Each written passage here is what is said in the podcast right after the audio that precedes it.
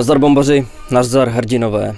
Začala nová hokejová sezóna, při který vždycky sedneme k našim počítačům a k našim monitorům a je to takový ten nový impuls, kdy se znova rok co rok snažíme přemoct hokej.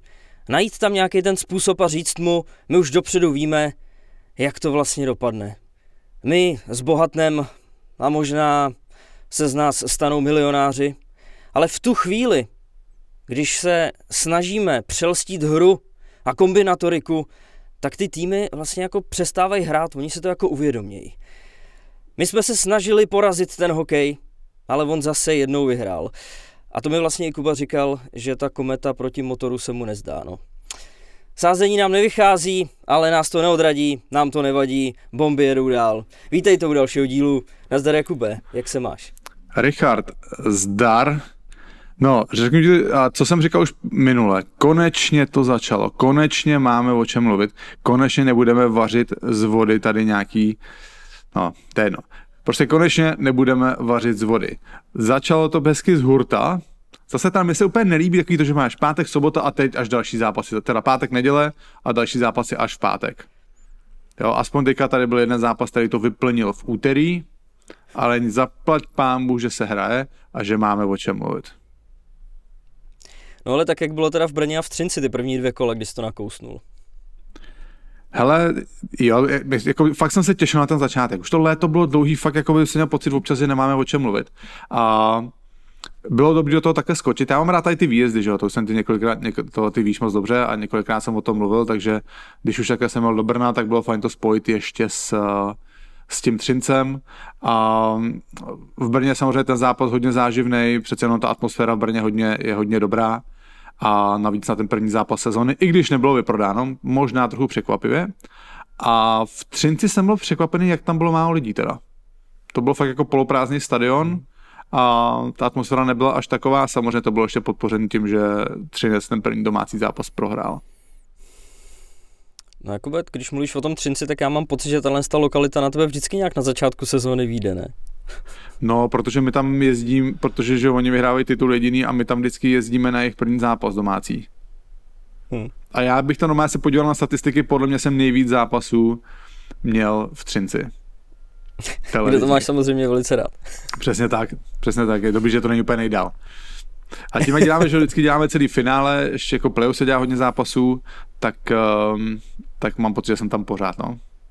Ale aspoň zima, ale zimák je fakt, ten zimák je teda fakt hezký. Ten zimák je fakt peckový.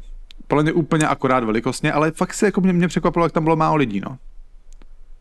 Hmm. Je to škoda, je to těžký. Těžký to je.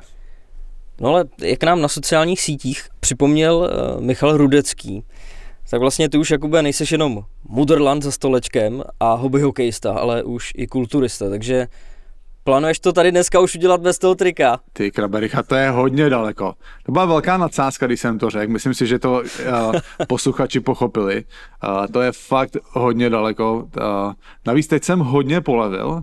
Teď jsem podle mě jakoby dva, tři týdny nebyl cvičit, protože Nějak toho mám teďka hodně, nebo obnášelo by to fakt jako stávat hodně brzo a mít velkou kázeň. A takže teď jsem hodně polevil, ale naštěstí netláskám se, držím se na, držím se na úzdě, že se necpu kravinama. Když, když, si, když si dávám KFC, tak si nedávám celý kyblík, ale jenom pár stripsíků. Takže aspoň takhle, se, aspoň takhle se držím a je to dobrý, nepřibírám. Ale samozřejmě, jak jsem chodil cvičit, tak, tak ty to neznáš, že jsi životě necvičil.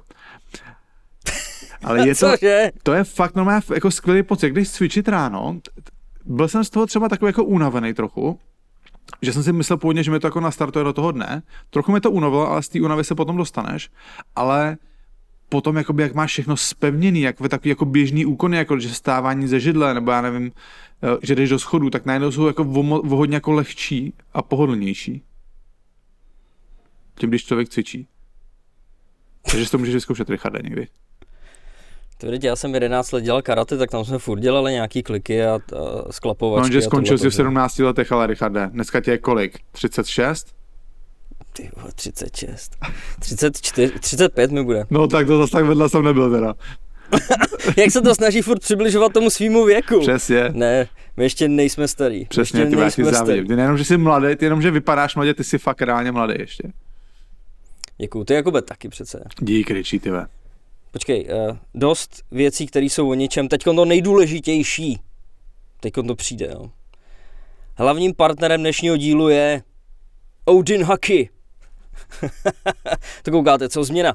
Český výrobce, by to tak možná neznělo, špičkový hokej z uhlíkových vláken, protože ne každý chce být dřevo. Kubo, ty nejsi dřevo, že jo? Ty krabe, Richard, nejsem dřevo, i když vím, uh, vím že řada uh, možná posluchačů, kteří si mě ještě pamatují z kariéry, by o tomhle dokázalo polemizovat. Neberu vám to úplně. Mimochodem, teď mě někdo psal na Twitteru, Richard, a já si to najdu, já si to najdu, budu kecat do, budu kecat do té doby, než to, než to najdu. A byla, fakt se mi to líbila ta zpráva, protože já mám, mám to, mám, budu to mít rychle podle mě. Já jsem ještě neodepsal, Lukáši, omlouvám se, že jsem tě ještě neodepsal, odepíšu ti. Lukáš Maroš mi napsal, píše, zdravím, vím, že je blbost vám psát tak nějaká spocená patnáctka, vtipný, ale chtěl bych se vám omluvit za to, že jsem si celý život myslel, že jste úplný debil. Sleduji vás Bombácha na O2 a, a je málo věcí nebo něco a s nikým jiným tolik nesouhlasím. Takže souhlasí. Dobře pro tebe, Jakub. Takže souhlasí. A to mi udělá radost. Já jsem Lukášovi ještě neodepsal, musím mu odepsat. To mi udělá radost. Zadosti učinění. Co? Zadosti učinění. Přesně tak, přesně tak. To mi udělá radost. No, každopádně, Richarde, ty Odin hokejky, já jsem, už jsem o nich mluvil, vyrábí se tady, tady hned u Plzně. Uh, já jsem jich dostal pár na vyzkoušení a věším to tam normálně. Je pravda, že kvalita těch soutěží, ve kterých teďka nastupují a těch zápasů není úplně vysoká. Neschazuj to. Dobře, ty Richarde, ty dobře, dobře. Dva a půl roku mi to trvalo, ale dobře, dostal se tam. Jo. Každopádně, jak na roster beer cupu jsem to tam sypal, jak na benefici na kometě jsem to tam sypal. Minulý týden první trénink Třemošná, respektive druhý. Na druhém tréninku v Třemošnej, totální fiasko, sešlo se nás šest, Richarde. První trénink jsme tam byli pět line, všichni nadržený, druhý trénink šest. Je pravda, že ve stejný čas tady hrála Viktorka s Interem. Každopádně jsme hráli, jsme hráli uh, ve třetině 3 na 3. Já jsem to tam sypal tou odinkou, poslední rozhodující zápas, tři kousky na mé během dvou minut a byl konec. Ne, samozřejmě, teď už vážně. Uh, opravdu podívejte, podívejte se na to, pokud scháníte hokejku, uh, Odin hokejky, česká výroba, uh, začínají se, začíná se ta značka hodně rozšiřovat v extralize, samozřejmě tam je těžký proniknout do toho monopolu těch zaběhlých značek, ale uh, s těmi hokejkama hraje Matěj Beran nakladně, Honza Šlajs, Tomáš Mertl, Petr Kodítek tady v Plzni, uh, chytá s nima Roman Will uh, v Pardubicích, takže určitě se na to podívejte, uh, půjdete na stránku Odin Hockey, teď od Inháky, tak to tam a všechno najdete, jenom se podívám pro jistotu, to bych neměl připravený samozřejmě, je to odinháky.com, a, tak se podívejte, ty hokejky vypadají fakt dobře. Co je velký plus, tak a, dokážu vám udělat jakýkoliv design na míru, takže když, když s, nimi, s nimi vy komunikujete, my máme speciální hokejku Bomby Tyči, která taky zanedlouho bude k dispozici na našem e-shopu, takže určitě se na to podívejte. Uh, pokud uvažujete o koupi nový hokejky, za mě teda Odin je dobrá volba. Pecka. No dobrá zpráva pro tebe, Jakube, je, že když vás tam je šest, tak o to víc si zahraješ, o to víc ty budeš samozřejmě trénovat a je to vlastně ve, ve, všech, ve všech stranách, buď, buďme pozitivní, je to prostě dobře. Ale zase, když ty jsi zmínil tu ligu mistrů, tak já se divím, že ty jsi šel zahrát hokej, protože ty teď tu Plzeň v milionářské soutěži docela sleduješ, ne? Jak jsi na to přišel? To, to je svátek. Když se sprej někde ptal, jak to naladit, tak si můžeš pustit Plzeň, ne? Na Twitteru nebo kde to bylo. No to jsem se chtěl samozřejmě koukat, že jo, tak to jsou, to jsou velký zápasy a podle mě já si platím úplně všechno a znovu tady ten jediný zápas jsem nikdy neměl. Nebyl hmm. jsem šťastný. Škoda, no. Nebyl jsem šťastný. No, já jsem to zapnul, jsem se ještě na tu Barcelonu a normálně 10 mu říkám, ty krabe, tak jako já se na to asi nedostanu. A pak jsem to napsal na Twitteru a lidi mi napsali, že to je nějaký nově vaší a tu, na tu jsem nedosah. No, malý balíček, malý balíček no. asi, no. No tak eh, doufám, že jste v těch šesti lidech pořád hráli líp, než ta Plzeň proti Interu doma, no. Já jsem to neviděl, no, prý to nebylo dobrý. Ale to je, fotbal hodnotit nebudu, tomu nerozumím. Toto se pouštět nebudu. Dostali trochu naloženo, ale překvapivě na italských serverech, že jo, tak proč by se do nich Italové nepustili, že jo? To není relevantní. No, já do toho se, do fotbalu se nepouštím, Richarde, pokračuj. No, eh, Podzim je pro nás eh, s Jakubem samozřejmě důležitý a začíná být čím dál tím důležitější a má takový jako zajímavější nádech. Nejenom jako, že se vracejí hokejové soutěže a my jedeme naplno každý týden, ale je to v období, kdy se začínáme i naplno potkávat s váma, s bombařema, a hrdinama. Loni jsme rozjeli živý akce a letos jsme jim dali ještě větší punc exkluzivity. Letos jsme tomu dali jízdní řád, dali jsme tomu pravidelnost, dali jsme tomu partnera. Eh, vydáváme se v podstatě na takovou šňůru na tour po republice, a vracíme se do měst, kde jsme byli a k tomu ještě přidáváme další dvě lokality navíc. Všechno vypukne ve středu 12. října v Praze a od té chvíle pojedeme bomby živě každou další středu až do 23. listopadu. Já s Kubou, s Aničkou a Vegim, celý bombařský tým a zajímavý hosti, sedm střed v řadě, sedm vystoupení, sedm měst, Praha, Pardubice, Ostrava, Brno, Plzeň, Liberec, Český Budějovice.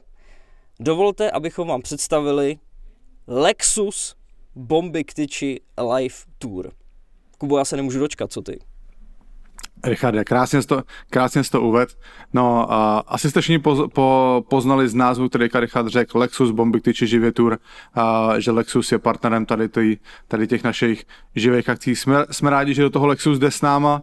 Uh, já v podstatě, já, já už jsem si koupil podle mě tři Toyoty ve svém životě, že to tak? Tři Toyoty, takže já ke značce Lexus mám, mám hodně blízko, takže jsem samozřejmě rádi, že jsme se s nima, že jsme se s nima domluvili. No, Richarde, těším se moc.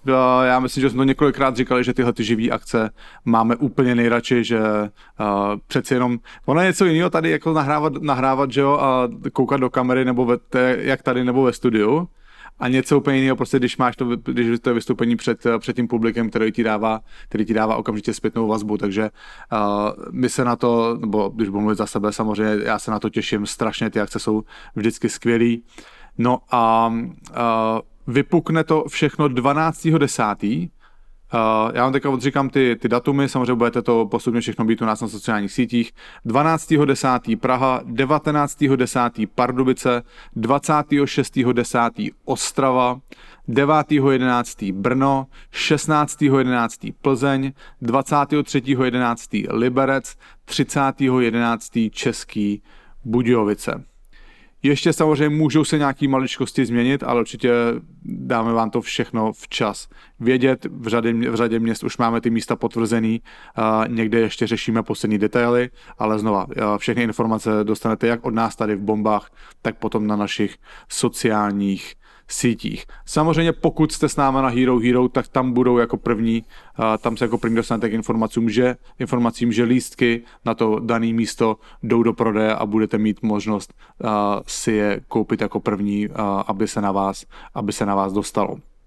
Budeme vyrábět i speciální trika, které budou k dispozici jenom na těchto živých bombách. Nikam jinam je dávat nebudete, je to relativně omezený náklad, takže uh, opravdu pokud dorazíte, koupíte si tam to triko, tak uh, víte, že to triko mají opravdu jenom lidi, kteří přišli na živý bomby. Tak, to se vy, si je pak asi, vy, vy si je pak asi můžete dávat kam chcete, ale my je nikam jinam dávat nebudeme. Přesně tak, jenom přes... na bombách živě. Přesně tak, přesně tak. No, jenom, jenom a... ještě upřesním, promiň ten termín, bylo to trošku matoucí, já jsem říkal do 23. listopadu, ale oni se Budějovice posunuli pak ještě o týden, takže to je toho 30. listopadu. Tak, přesně tak, Richarde, to je, to je, změna, to je změna teďka na poslední chvilku.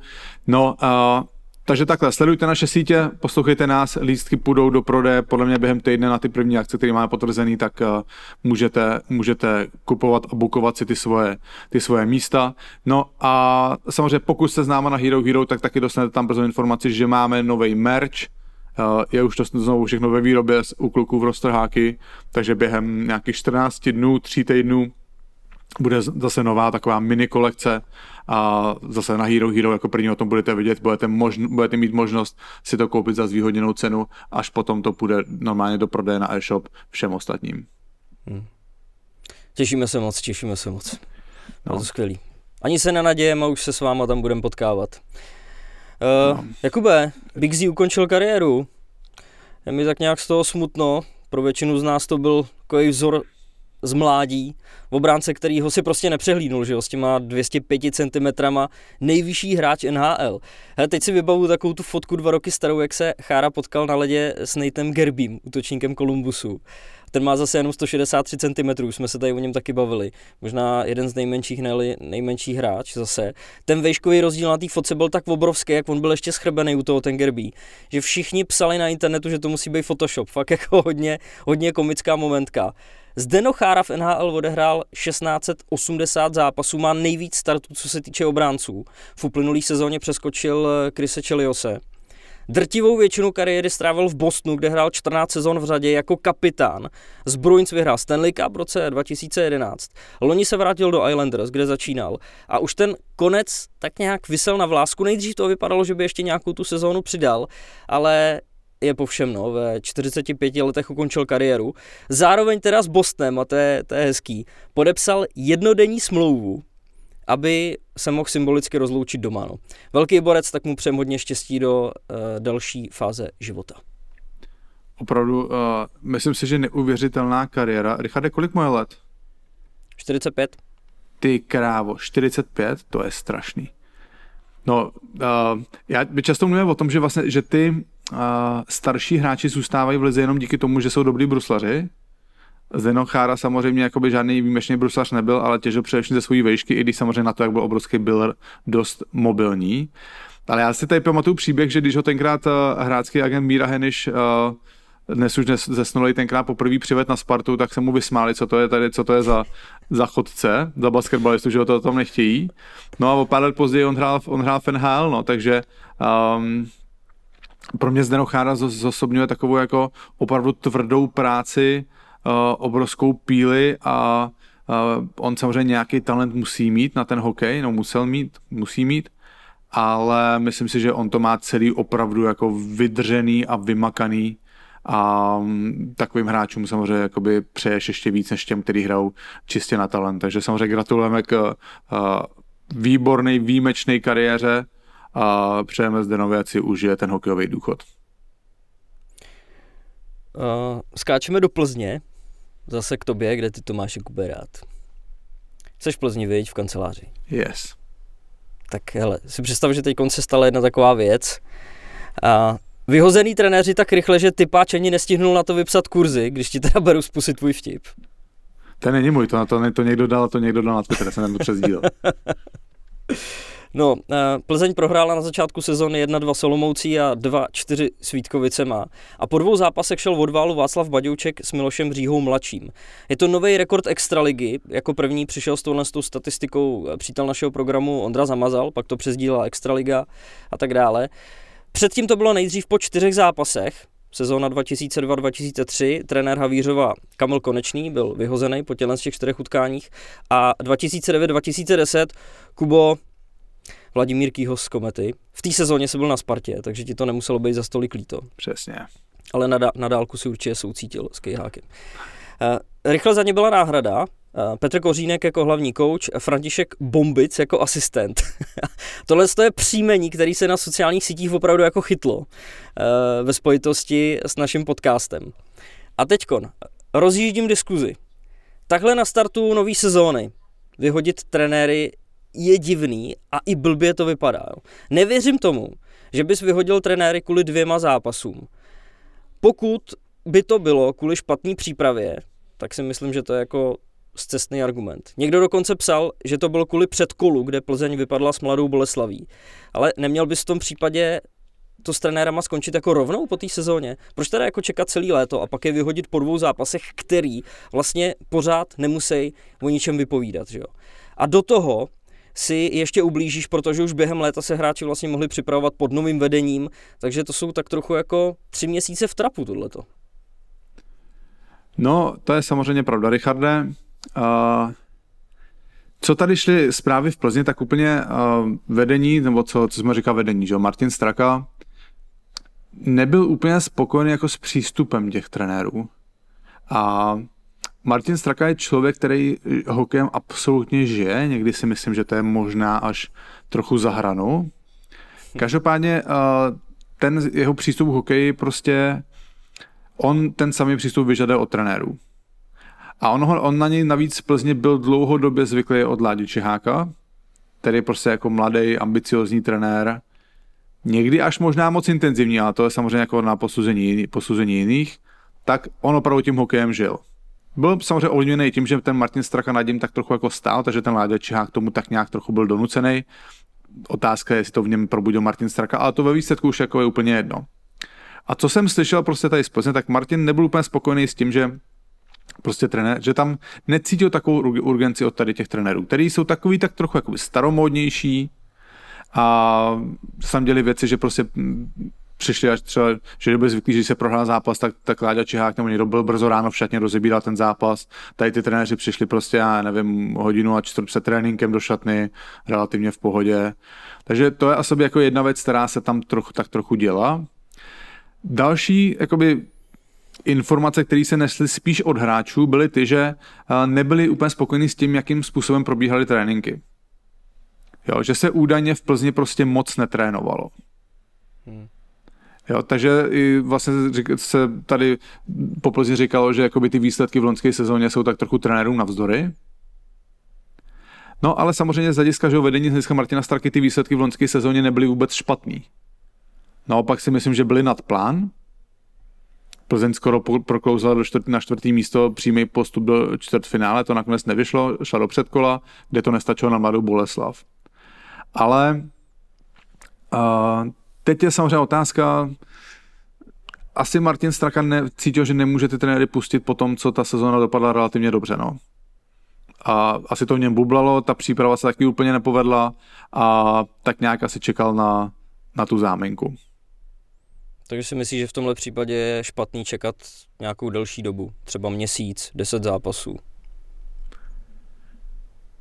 No já asi, když bych už, když bych už těm trenérům dal šanci, tak bych jim dal trochu víc času.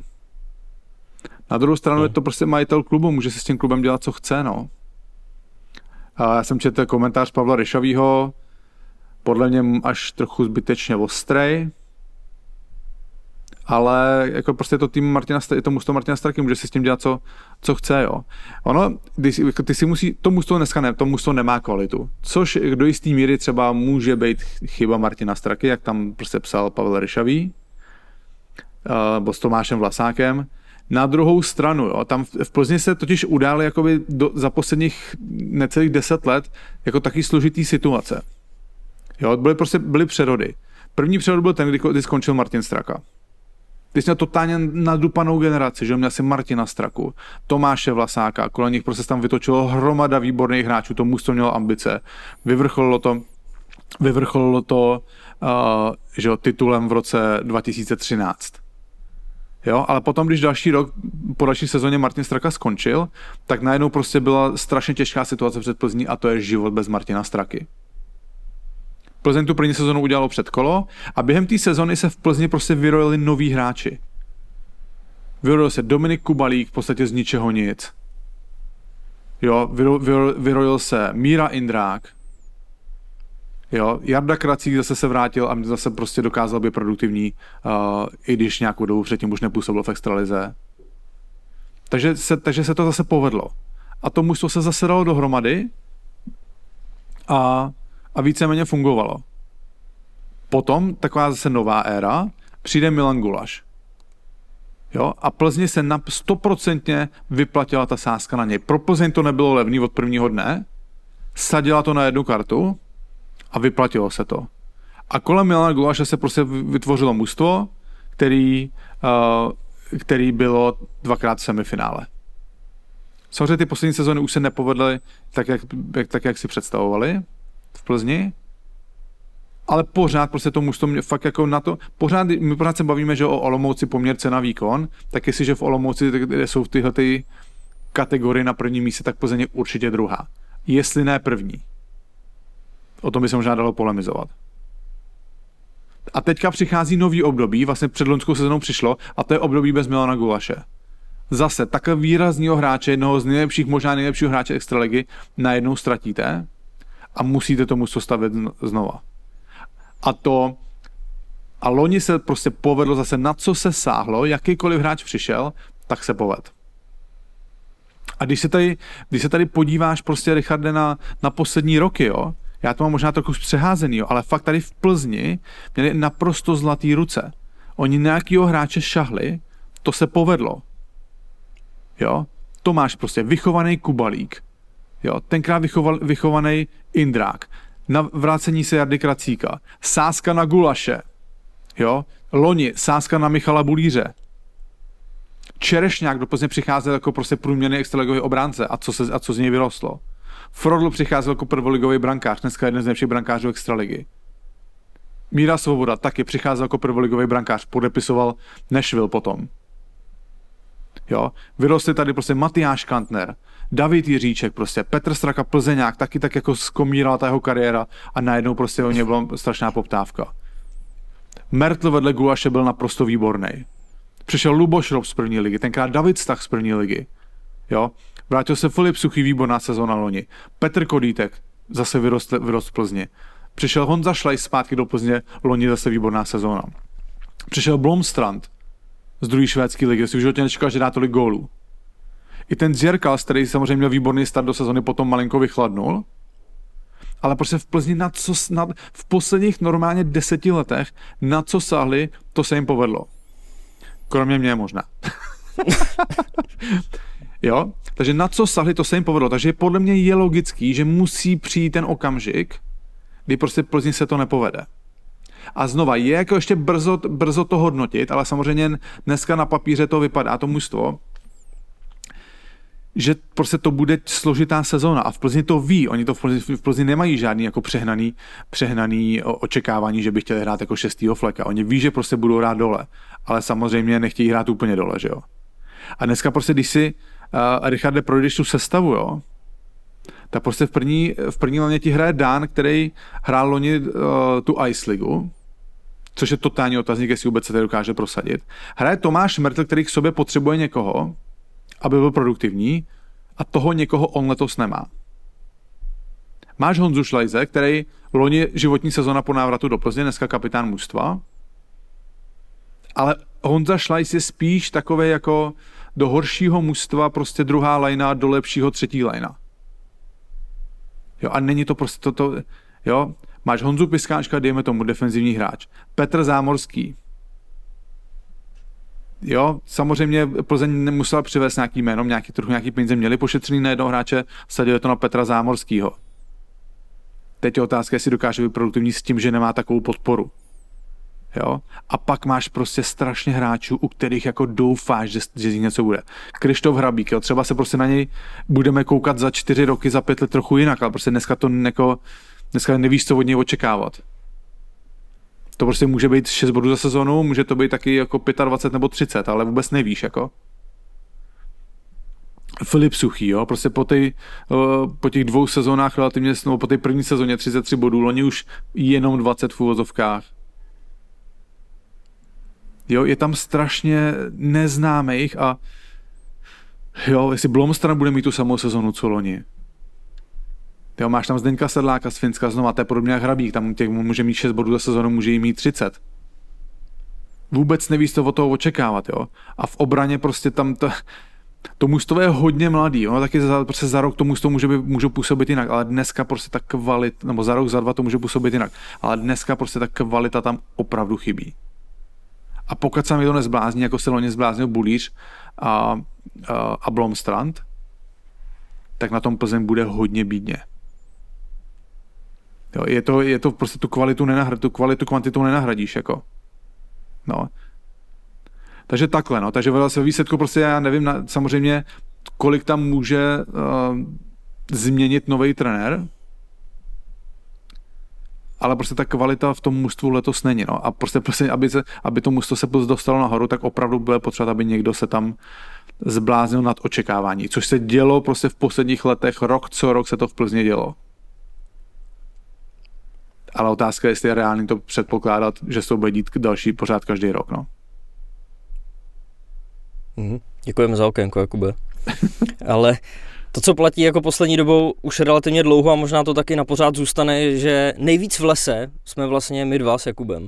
Že pořád zkoušíme svoje štěstí, nevychází to, Samozřejmě to není štěstí, my do toho dáváme tu naši expertízu a my víme, jak to dopředu dopadne, ale já jsem to říkal na začátku, ty týmy pak hrajou úplně jinak. Takže dostávám se k tomu, že hlavním partnerem podcastu Bomby k tyči je sásková kancelář Tipsport. Jakube, první kolo odstup, který týmy ti to kazí, prosím tě. No podle mě zatím největší zabiják Kladno a Olomouc teda. Ty, jako, jestli někdo čekal, že Olomouc bude mít po dvou kolech 6 bodů, tak teda klobouk, klobouk dolů, to samý Kladno, který oba dva ty zápasy vedlo, si ještě, v Kladně si ještě můžou rvát vlasy, že nemají 6 bodů. Mm. Oni mají nakonec dva, ne, mají nakonec dva jenom, že jo? Ty, počkej, Ty to nevíš zase. Richard, vole, víš něco, prosím tě? počkej, já ti to řeknu. Kladno jo, má Kladno dva, má dva body, přece dva, dva prodálo body, no. dvakrát v prodloužení. Skore 7-9. No. Nakladně si můžou rvát vlasy, tam mohli mi klidně mít 6 bodů proti silným mužstvům. No a zatím největší zabijáci, no. Ono taky, my, te, víš co, my to taky naházíme všechno na, na jeden tiket, tam není moc reálný, že ti vyjde úplně všechno, vždycky tam nějaký to překvápko je, no. No právě, no, asi by se to takhle nemělo dělat úplně u profisazečů. No přesně, No tak, a to nevadí, to nevadí. O to lepší pak, když to vyjde, ne co? přesně. Hele, jednou, něco jednou, ještě jednou za rok normálně, já si to budu žít na tom Twitteru, Instagramu, normálně týden. No, zmiňoval jsem, že první kolo bylo z tvý strany fiasko, jo. To druhý kolo bylo zase fiasko z mé strany. Úterní zápas. Budějovice Litvínov. Já jsem to věděl dopředu, že se tenhle ten match bude hrát. A říkal jsem si, tohle bude jasná jednička. Navíc se to náramně hodí, protože tomu motoru prostě nikdy nevěřím. Jo. V uvozovkách nikdy, protože jinak to tak samozřejmě není. Ale teď jsem to mohl celý oštemplovat, říct, tak tady to máte, Budějovice, já jsem to konečně řekl, že se vám podaří nějaký utkání, že se vám podařilo. Sedlo by to tam, jo. A já jsem si zapomněl vsadit. Já jsem ten den to otevřel až ve třetí třetině. Takže další fiasko. No, na to ti máme co říkat, Richarde, nebo ne? Nemusíš nic. Tak půjdeme dál. Co se děje v té extralize? No hele, pojďme třeba k těm americkým ostravákům, jo. Ty jsou úplně odskočený. Ale tak nějak jsme to asi zase věděli, že jo.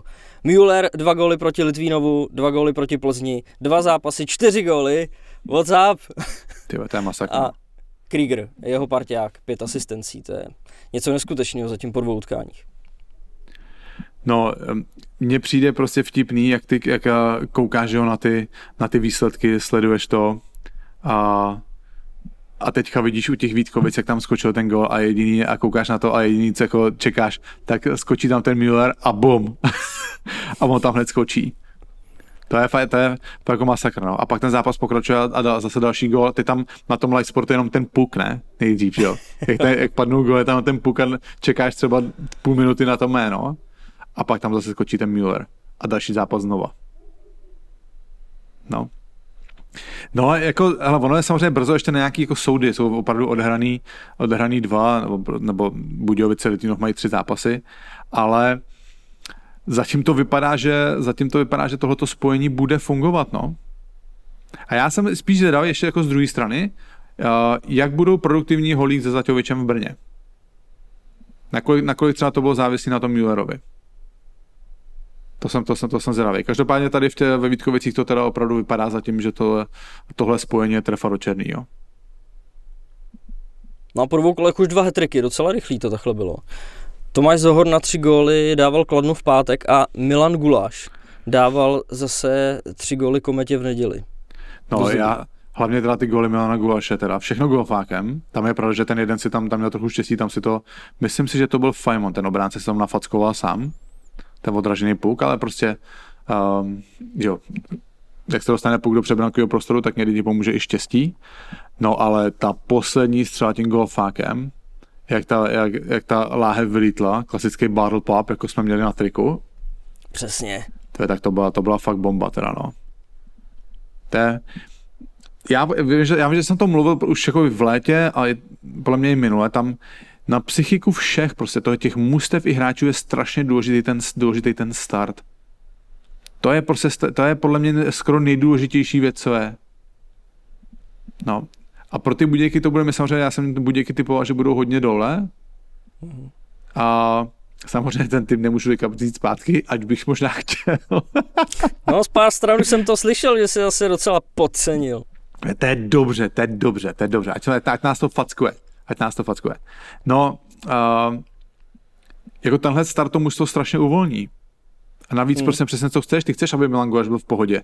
Aby dával ty, aby dával ty góly a, to on, byl- a byl spokojený. Tomu ti vyhrává mužstvo, takže uh, opravdu v Budějovicích jako hezký základ, hezký základ uh, do téhle sezóny položený hned v začátku.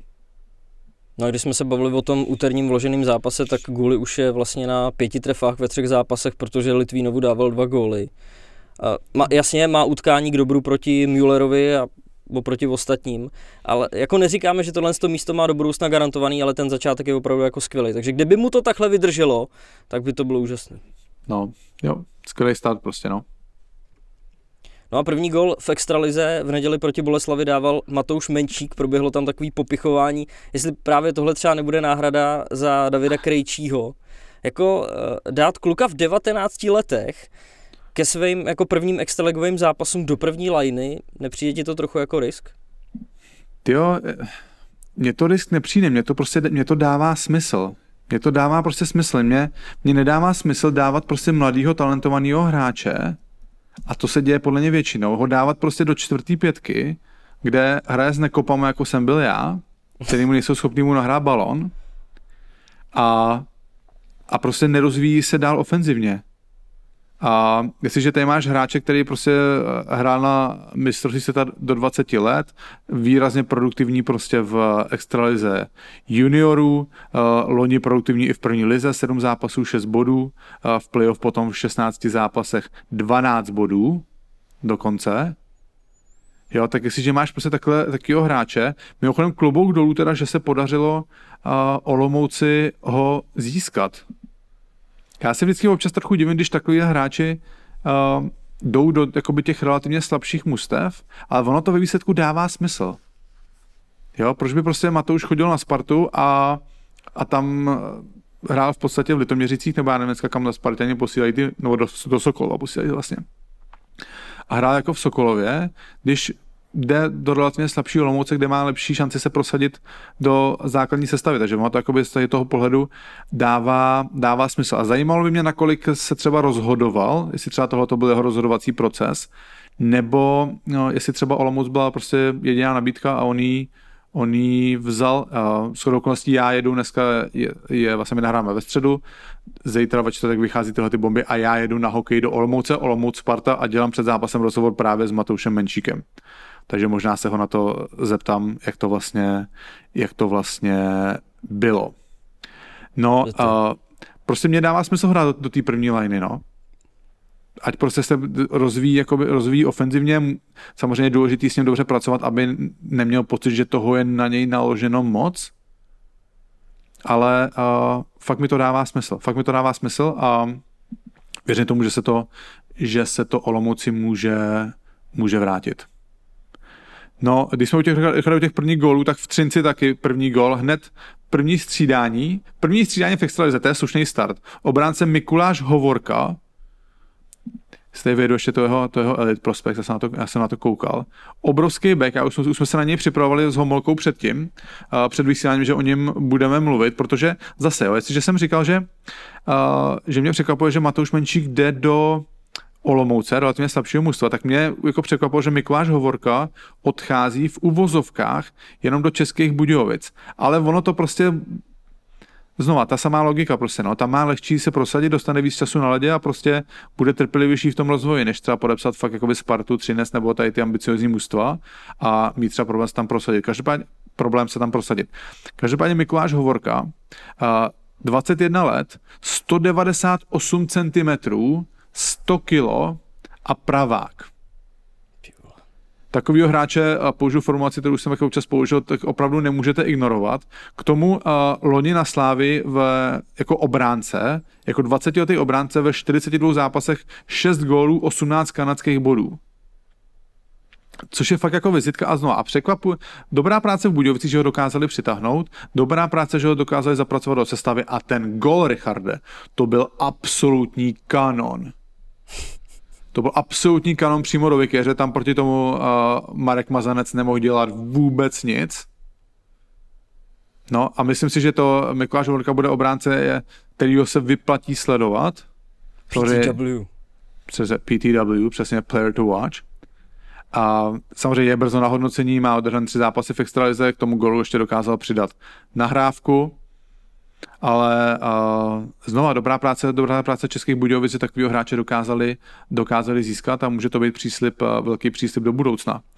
No, v tom Třinci, Richarde, mě zarazila jedna věc. Oni před zápasem vyvěšili uh, ten banner, tu vlajku jako za vítě, o vítězství v extralize. A oni to začali vyvěšet ve chvíli, kdy hráči ještě nebyli na ledě. To jsem to úplně nepochopil. V Třinci, oni mají v Třinci krásný ten videomapping na ledě, kde ti promítají ty si ty prostě video na led. Jako fakt to vypadá krásně, ta hala je fakt hezká. Ale nepochopil jsem, fakt, že bude psát Dita Ondrejková, hned tady zítra ráno mít zprávu od ní. fakt jsem nepochopil, jak můžou vyvěšet tu vlajku bez toho, aby byli hráči na ledě. Ještě to vlastně bylo předtím jako oficiálním začátkem zápasu, takže polovina z toho málo lidí, kteří na tom zápase byli, tak ještě polovina z nich neseděla ani na svých místech. A najednou z ničeho nic tam prostě začali vyvášet vlajku. Jako Fakt většinou to... se to děje, děje před hráčem. No. Já třeba pochopím ten argument, kdy si řekne, že nechceš, aby oni uh, schladli na tom ledě, kde budou třeba stát na té modrý čáře, ale tak tohle to by asi měli vidět. No. Jsou profesionálové, ne? To, myslím, to, to, to, je, no. to je strašně jako jedinečná událost, že vyvášíš tady tu vlajku. No. To prostě se podle musí snažit mít plný zima, když samozřejmě to dokážeš ovlivnit jenom do nějaký míry, ale musí tam stát ty hráči prostě a musí na to být upřená pozornost. To mě fakt překvapilo, že, že si myslím, že v Třinci to mají zmáknutý tady ty věci, tak tohle mě fakt uh, překvapilo, že tohleto, že tohleto nezvládli. No. Třeba už to viděli, třeba jim udělali nějaký předslavnostní vyvěšení. A to musí být, to z toho musí být záběr jako to... Chyba. Chyba. Jak to máš ty hráče a takhle za nima v pozadí se to roluje z toho stropu. Přesně tak, tak to musí být. Tak to musí být. No, uh, nic. Jdeme dál, Richarde. Uh, minule jsme zmiňovali, že firma Biotech USA nám dal doplňky stravy na roster Beer Cup. Uh, samozřejmě i díky, kterým jsme ten turnaj nakonec vyhráli. Um, Promokód, který jsme zmiňovali minule, je pořád aktivní, když půjdete na fitness007.cz, fitness2s007.cz, tak uh, po registr- tak na nákup celého sortimentu Biotech USA získáte 7% slevu, navíc další 3% po registraci na webu. Takže jestliže uh, se věnujete nebo rádi, rádi používáte tyhle, tyhle uh, doplňky stravy, uh, jestli jste vitamíní, hodně cvičíte a chcete vypadat dobře, tak určitě běžte na fitness007.cz po zadání promokódu bomby k tyči získáte 7% slevu a další 3% po registraci na celý sortiment Biotech USA. Boom, pokud nejste jako já a cvičíte, tak si to, tak si to objednejte. A pokud něco víte, na rozdíl ode mě, dneska jsme pro vás, aby toho nebylo málo, připravili hned dva rozhovory a prvním z nich je takovej, jestli to můžu říct, předskokan, respektive předskokanka Petra Peřinková, která se vydala na tenký let, který ale jako na druhou stranu moc dobře zná. Je to složitý téma, který zvládá moc dobře a to jsou hráčské smlouvy. No, my jsme Petru Peřinkovou potkali na bombách v Praze, respektive ještě před bombama v Praze. A tenkrát jsme s Aničkou, co samozřejmě znáte, že Aničku Veselou nám dělá sítě, odpoledne seděli v kavárně v, Holeš, v Holešovicích nebo na letní a, a najednou tam byla sečna, sečna obarová, co otočila nás a říká, jste Jakub Korejs? Tak já samozřejmě, že hned jsem se narovnal, mám to, mám to rád, takhle víš co.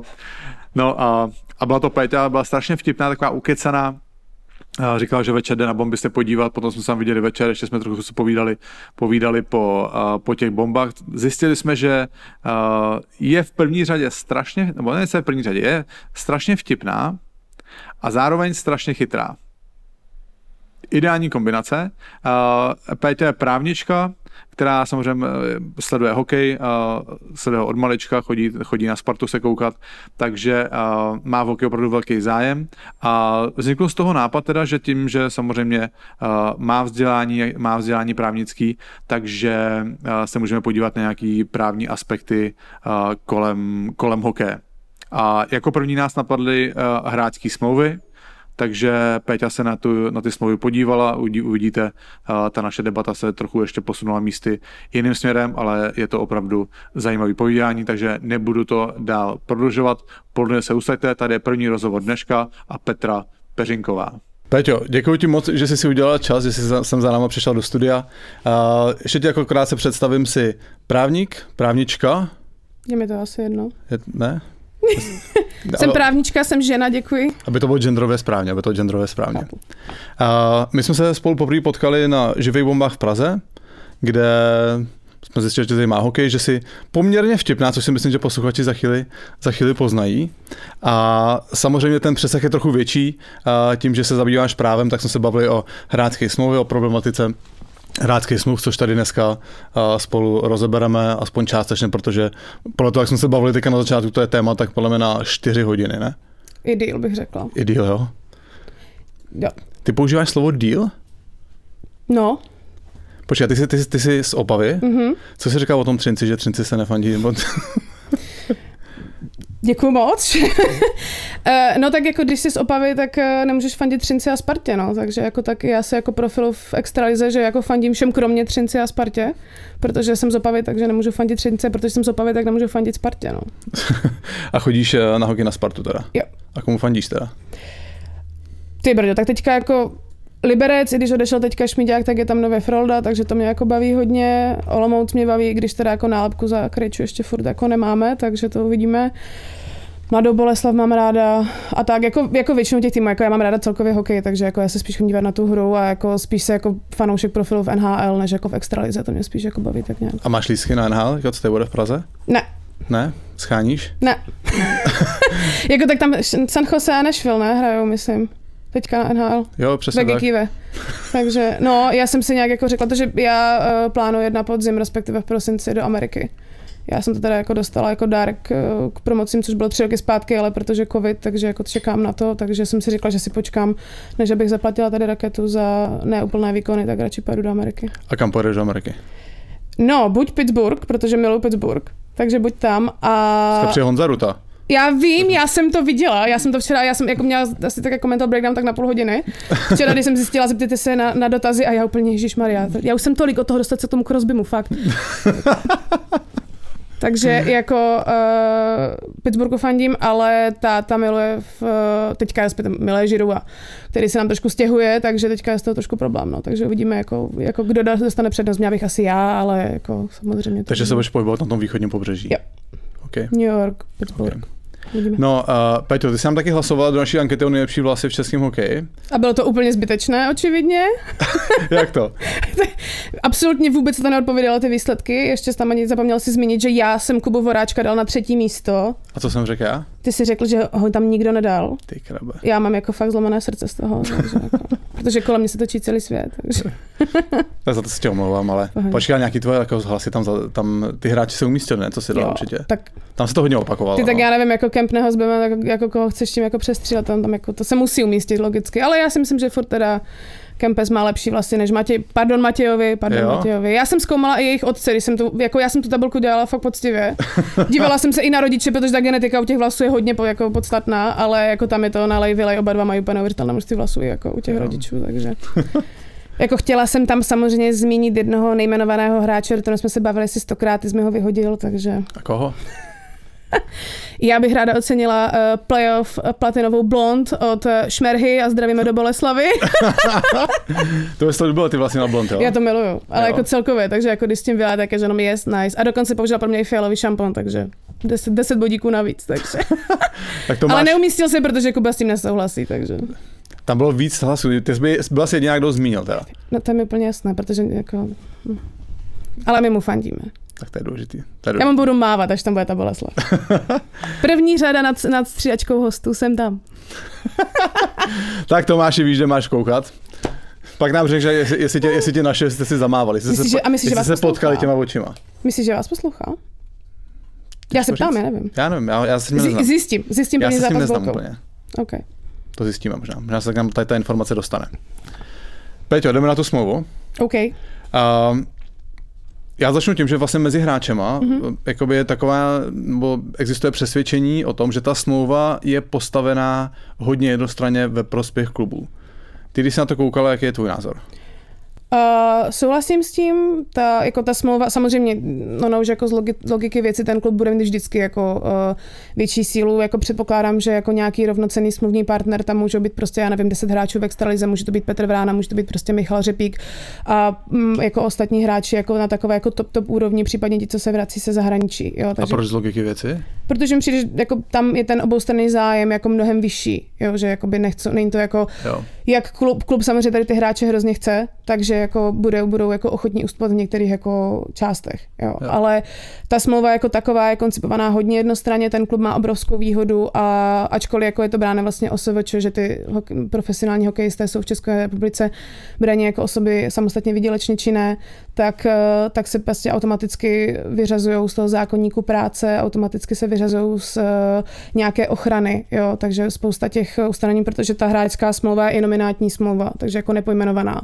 Jede podle, jede podle obecných ustanovení občanského zákonníku a tam vlastně například, nevím, lichva, neuměrné krácení a takové další věci jsou prostě u toho podnikatele vyloučeny. Takže to jako ta jako hráčská smlouva automaticky jako na tomhle tom padá.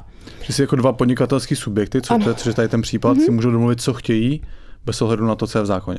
Tém, jakoby téměř ano, je tam spousta věcí, která se prostě automaticky neaplikuje. Samozřejmě jako, uh, jako třeba jako nemůže, nemůžeš mít neuměrné smluvní pokuty, jo. takže jakoby pokud, pokud to bude vyšší, tak třeba jako tam ta ochrana samozřejmě furt je, ale vlastně největší ochranu v tom soukromém právu má samozřejmě spotřebitel, hlavně na základě vlastně práva Evropské unie ale co se týče uh, těch podnikatelů, tak už je tam je vlastně dovozeno jak judikaturou, tak uh, jako odbornou literaturou celkově, že ta i podnikatel může být slabší strana což tady v tom případě prostě je a, a i tam se na ně vztahuje nějaká aspoň trochu větší ochrana, ale furt ty prostě smlouvy jsou nastavené jednostranně a mě by teda zajímalo, kolik hráčů si tu smlouvu aspoň přečetlo, když jako než, než ji podepsalo. Jako jo. Chápu, že to mají agenty, jako neříkám nic, ale taky jako věc, kolik z toho v té smlouvě vlastně jde změnit a kolik ne. No nejde změnit nic právě, že ta smlouva je standard, to je standard. Takže to prostě je to, je to smlouva uzavírána adhezním způsobem, prostě tam jako jedna strana prostě ti přeloží, to jako take it or leave it prostě, no. Tak to je, no. Hmm. A pak samozřejmě se dělali dodatky do šuplíku, mm-hmm. který, kterýma se ošetřovali právě ty smluvní pokuty, na ty se za chvíli dostaneme. Mm-hmm. A tam bylo to krácení vyplaty třeba pro případ, že hráč zraněný delší mm-hmm. dobu. Mm-hmm. To a... teďka, teďka to je už uh, v té smlouvě jako standardně, doufám, že nevadí, že tady tím listuju. Ne, určitě listuji. Dobře, teď už to je v té smlouvě právě zmíněno. No, takže vlastně ta smlouva je položená na stůl a řeší se akorát měsíční odměna a řeší se případně krácení, bonusy. krácení okay. no bonusy samozřejmě, to je jako součástí odměny. O tom a, co víš? Já jsem Brně nám napsal, řekne, na playoff tam si napište, co chcete. Pak to bylo cikánský parkoviště na mé potom letě, jak tam přejeli všichni ty nový Audiny černý. na operativní leasing. Přesně tak, na operák. No a, a, takže vlastně jako prostě ta smlouva jako neříkám, že nemá smysl jí číst, ale prostě tam stejně nejde, nejde nic změnit. No. A pak se to řeší těma dodatkama, nebo jen dodatek prostě papír do šuplíku, který ani nejde zaregistrovat jakoby na svaz, kde se, oš, kde se ošetřuje to, že uh, tě nemůžou poslat do první ligy bez tvého souhlasu. Uh, samozřejmě potom ty nejlepší hráči mají to, že nesmí být vyměněný. A a, a další prostě další ustanovení, které si ty hráči dohodnou mezi sebou. No. Hmm. Já samozřejmě jsem měl na Spartě moje první, když jsem se vrátil do extraligy první tři roky, tak jsem měl ve smlouvě normálně, že když mě pošlo do první ligy, tak mi to sníží, můžou snížit až na 20% odměnu. To teďka v té smlouvě jakoby obecně taky. No a to, to jsem měl a za mnou po první sezóně přišli a řekli, že jsme s tebou spokojení, chceme, aby si, aby si šel s vyplatou o třetinu níž. Já jsem samozřejmě nechtěl, tak jsem kopal, kopal, kopal, nebo respektive byl jsem v tichu, ticho, ticho čekal jsem, až přijdeš, jako přijdu a bude to, začne to být na sílu. Jo. A pak to začalo být na sílu. Pak prostě řekli, buď nám to podepíšeš, anebo tě papírově pošleme do Berouna a my si ty peníze ušetříme takhle. Budeš ráně na Spartě, ale papírově budeš v Berouně. Mm-hmm. Jo, takže tam prostě byl... A to jsou třeba ty případy, kdyby se dalo jako technicky za to nějak jako to, to neuměrné krácení jako zmínit nebo respektive upravit, ale jak jsem říkal, to se vylučuje. Navíc plus je problém, že pokud jako na tu, do té první ligy máš prostě spadnout, tak asi jako to plnění z tvojí strany jako už není takové, jako jaké bylo při uzavírání, uzavírání té smlouvy. Takže jako třeba toto prostě tam jakoby přesto není cesta. Jo. Ano a neměl by, že to je taky subjekt, to je taky jako subjektivní. Ty nemáš, ty nemáš v té smlouvě stanoveno uh, máš takovou odměnu, mm-hmm. že jsi v extralize a musíš udělat 30 bodů. Mm-hmm. Jo, to je prostě, že ten přínos je, je i jiný. A, tak on celkově a to, jako to ohodnocení je těžký udělat. Určitě, jako to, to, je jakoby jedna z věcí, ke které bych se jako vlastně chtěl dostat, protože samozřejmě uh, tady ty spory z těch smluv jako představa, že to jde, vlastně vím, že v těch smlouvách byly rozhodčí doložky, nevím, teďka tam není už teda, nebo jestli to byla v tom dodatku, ale jako ta představa, že to přijde k nějakému soudci, prostě, uh, který jako no. hokej vidí přesně jako jednou ročně v květnu, jo, klasika 10 milionů trenérů vždycky v květnu, tak, eh, tak eh, jako jak on to má prostě posoudit jako znalecký posudek, znalec z jakého oboru. A teď bude jako řešit vlastně, jaká je uměrná odměna tady toho hráče, bude to posuzovat podle ostatních hráčů jako v extralize. Samozřejmě ty platy se liší taky podle toho, v jakém klubu hraje, že jo. Takže to je, jako hrozně těžké, jako tady ty, jako ta představa toho sporu je hrozně zajímavá, jako by pro mě jako právníka, ale děsivá zároveň, protože tam jako to jdeš prostě, to je ruská ruleta. No a hlavně jde o to, že ten, že ten spor se může táhnout rok, dva, já nevím jak dlouho. A ten hráč Kubo, ten spor se bude táhnout třeba 5-10 let reálně, tím si ukončíš kariéru. Tím si ukončíš kariéru, prostě. To budeš ten, no. jak byl ve fotbale, ve fotbale Bosman. Bosman, tak to uděláš, to prostě takhle si uděláš přesně. jméno, ale bude to k ničemu už. No, jako je to, je to prostě jako oběť, oběť toho jako daného hráče, který by to, a jako samozřejmě a ta, ten, ta šance na výhru tam je jako malá, nebo jako malá, vždycky je malá šance na výhru. Takže jako to... Vždycky má šance na výhru? Vždycky je menší šance na výhru. Pokud nejdeš jako s něčím vyloženě, jako, jako v tomto, jako prostě je to jako náročné. No, protože na, na právní jednání si spíš hledí jako na platné než na neplatné, pak ta sunt servanda, smlouvy si mají dodržovat a tak dále. Takže jako smlouvy velice nerad, jako soudy nerad, velice neradí zneplatňují smlouvy a ustanovení v nich. Okay. No, ty jsi mluvil o těch smluvních pokutách. Mm-hmm. Tak na ty, tam se viděla co v tom, to je dodatek nebo příloha? Uh, takhle, ve, ve smlouvě je to označené jako, že to má být dodatek, nicméně očividně to mají označené jako přílohu většina z klubů. A to je úplně jedno, jako jo, to, jen to, jen to konstatuju, ale vlastně skoro to stejné, jako, ale, ale uh, co mi teda překvapilo je, že každý vlastně klub má ten interní disciplinární řád, kterým se to řídí jako zvlášť, jako že se to každý určuje sám. Já jsem viděla i nějaké starší a ty byly prostě mnohem přísnější, jo. tam bylo prostě neúčast, jako neomluvená neúčast na uh, ligovém zápase, prostě byla 100% jako měsíční gáž jako dolů okamžitě a teďka vlastně nově tam je podrývání autority trenéra a podobně, umysl na ničení jako uh, výstroje a tak dále, tak to tam je všechno jako je. Mě ty, mě ty jako smluvní pokuty nepřijou až tak jako nějaké jako až tak divoké, nicméně furt jsou jednostrané. Jo, jako všechno tam je, všechno tam je vlastně jako brané proti hráči, pokud se hráč jako je tam vlastně upravené i jako za různé jako vlastně fauly, dvě minuty, dvě plus dvě, deset minut, pět plus do konce utkání, tak dále, vlastně odstupňované podle procent uh, z měsíční gáže, no, což mi dost překvapilo a tady v tom případě vlastně je možnost eh, takzvané moderace té smluvní pokuty, že pokud to zažaluješ u soudu, eh, tak soud má možnost snížit tu smluvní pokutu až na vlastně možnost až na náhradu škody, vlastně na, na, tu, na tu výši té škody, která by tam jako reálně mohla vzniknout. Jo. Což jako je, je taky možnost, dovedu si představit, že vlastně v hokeji může ta škoda být vlastně poměrně velká, třeba najméně toho klubu. Jo, jakože když, když tam prostě někdo provede fakt něco jako šíleného, jako je tam i tam prostě kouření na veřejnosti, je tam večerka, jo, což mě taky jako překvapilo, že případně tam je, eh, že se nesmí účastnit akci v baru po 22.30 bez souhlasu trenéra předchozího. Nevím, co na to říká Míša Seláková. Tato, tato, tato možná dodržuje. Tato 22 se stáhla tato, právě. ta tam přijela, ona tam vlastně šla jenom kvůli tomu. Ona nechtěla smluvní pokutu. To bylo vlastně celé jenom kvůli tomu. Takže je to tam jako upravené, no. Stejně jako v té, vlastně tam uh, jsou tam jako, jako pokuty za, za kde co, jako stejně, stejně jako možnosti vlastně výpovědi za porušení některých těch uh, smluvních ustanovení, jo. třeba týkající se vlastně klub má právo na podobizny hráče, podpisy hráče a dokonce až jako 24 měsíců po ukončení smlouvy. Jo, takže proto, se, se tě můžu dát prostě skončit. Takže proto furt jezdí Filip Chlapík na tramvaj nezastavíš, protože prostě... A Salák taky ne. Salák taky no. to byl ještě během sezóny furt. No. Takže tam furt prostě jezdí, protože Sparta, ne, jako samozřejmě já jsem neviděla jejich smlouvy, jo, takže jim třeba to mohli z toho jako vyjít, ale očividně furt tam jezdí, včera jsem potkala, takže, takže jako furt to můžou používat dalších jako 24 měsíců, což dává logiku, jako všechno strhat vlastně, jako už tam vidím jako, já nevím, jak tam někdo prostě jde dolů druhý den po ukončení smlouvy, která Jasně, jako no. může být dost rychlá, protože ty vypovědní vlastně doby v těch smlouvách neexistují. Oni tam, eh, ty, ty smluvní pokuty, já si jako nemyslím, že za ty občas se dává třeba za, dostaneš, dostaneš desítku nějakého osobní trestně, mm-hmm. tak nějakou mm-hmm. kravinu, tak většinou to bývá tak, že ty peníze dáváš do, do týmové kasy. Mm-hmm. Jo, jako do v šatně prostě, z čeho se pak platí večírky a takovéhle věci. Mám pocit, že spíš ty... Chybačovský systém, dostaneš pokutu za večírek, aby si potom mohl zaplatit večírek. No, ale tak to trochu je, no. No, ale uh, spíš ty pokuty tam jsou za každou jakoby kravinu, tam možnost mm-hmm. pokuty, mm-hmm. aby ten klub tě mohl zmáčknout, mm-hmm. ve chvíli tě zmáčknout potře- prostě potřebuje. Je mi to, no. je mi to úplně jasné, je to, jako to tam je a vlastně tam je tam vlastně klauzule o tom, že uh, vlastně management, když se rozhodne, tak ti to pokutu uložit nemusí. Jo, že to není, jakoby, tam, ten, tam to jako vzniká, ale je tam možnost, že to odpustí, pokud jako v nějakých případech, jako, takže Uh, ale jak jsem, jako, já jsem vlastně říkala před natáčením, ty, já jsem měla ty starší dodatky k dispozici, kde ty smluvní pokuty byly jako mnohonásobně vyšší, než jsou třeba teďka. Kromě jedné věci, a to je doping, ten šel ze 100% na 200%. Jo. A samozřejmě je to taky možnost jako ukončení smlouvy, ale tak to je asi zcela logické, pokud jako jasný. To máš tím způsobem. No a ty jsi uh, vlastně neustále jakoby debata o tom, jestli by hráči měli být zaměstnanci nebo OSVČ. Mm. A tam asi, aha, to předám tobě, no, tady ty, ty, ty jsi o tom mluvila, než abych ti pokládal nějakou kostrbatou otázku. Uh, zdravíme všechny, co si myslíš, že budou poslouchat o hokeji, mají přednášku z občanského práva a ze zákonníku podle- práce. A podle mě to zajímavé, protože za mě se to pořád, vždycky mě přijde, že jednou za pět let se tady ta debata normálně nejde rozmíchat. Stejně jako tabulky. No, To se vždycky taky jednou za pět otevře, je z toho hrozné halo a většinou se vůbec nezmění a jde se dál. Jako, jo. Takže OK, tak tomu se ještě dostaneme, tomu, Uh. tomu se ještě dostaneme. já jsem věděla, že řeknu tabulky, tak Kuba spozorní, takže No každopádně, ještě když jsem hrál, tak mi přišlo, že prostě během té mé kariéry jsem hrál v extralize těch jako já nevím, 10 let, tak dvakrát, třikrát se prostě ty, se to téma oživilo, že hráči by měli být zaměstnanci. Mhm. Samozřejmě tam uh, na první pohled je nejvíc viditelný ten finanční faktor, že jo? jasně. Protože najednou klub musel za, tebe odvádět uh, nemalý odvody a uh, ta reálná odměna toho hráče prostě potom jde dolů. Jasně, jasně. Samozřejmě, jak to říct, no. Některý hráči si neumí úplně dobře spočítat jakoby ty své náklady a, a to, co vydělají, takže vlastně tam zaznělo hrozně hlasů na to. V šatně to několikrát zaznělo, Mhm. jako, že radši by dostávali čistý peníze a nemuseli by nic řešit. Mhm. Jo? Jo. To, že reálně by dostávali prostě o 15-20% méně peněz, to nikoho jako nezajímá. A oni chtěli mít prostě klid.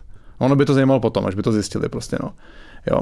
Ale tady se, a řešil se ten finanční aspekt, a on samozřejmě ten právní je jako mnohem důležitější. No. No tak pro nás, pro, ty, pro, asi pro hokejisty je to asi šumák, ne? jako, Ja, jas, jasný, ne, ale... jako tam, eh, jako co se týče jako tady přesně tady těch daní a těch odvodů, tak dokonce jako v té, vlastně v té smlouvě je jako upozornění, že eh, hráč bere na vědomí, že odměny se dané dle této smlouvy podléhají zdanění podle daňových předpisů, jo, což eh, takové ustanovení ve smlouvě má vždycky nějaký příběh. Jo? To musela být nějaká eh, banda frérů v dlouhé, v kozí a podobně, co prostě dostali na účet pade, utratili pade a, a pak se hrozně divili, když jim přišlo měření daně. Takže prosím vás, poučení pro všechny. Daně musíme platit všichni, odvody musíme platit všichni, jo, socko, zdravko platíme jinak, jako z toho může být problém, jako jo. No, jako vím o jednom nejmenovaném klubu, kde eh, určitá generace mladých hráčů nevěděla, že se platí sociálně A zdravotní. pak nemohli odletět do zahraničí, protože stopli na letišti, Přesně že mají dluhy, tak, no. Přesně tak. No. A jako stát vám neodpustí nic, jako to, pak to se pak jako budete divit, když budete mít mm, jako zástavní právo s právem státu na 140 korun, ale bude tam, jako viděla jsem to, takže jako No. To je prostě problém, ale jo, jako ta, v Česku vlastně ten profesionální sport není upravený jako nikterak, jo, jako i Slovensko má zákon o sportu, které prostě definuje sportovní činnost, definuje sportovce, definuje prostě všechny tyhle věci a je tam ta, je tam vlastně, je tam ta ochrana, tady je to vlastně buď, buď pojedeme podle zákonníku práce, nebo prostě pojedeme podle nějaké inominátní smlouvy, která se bude řídit obecnýma ustanoveníma občanského zákonníku. I nominátní znamená. Uh, nepojmenované, pardon. Ok. Okay. Par, par, pardon všem. pardon.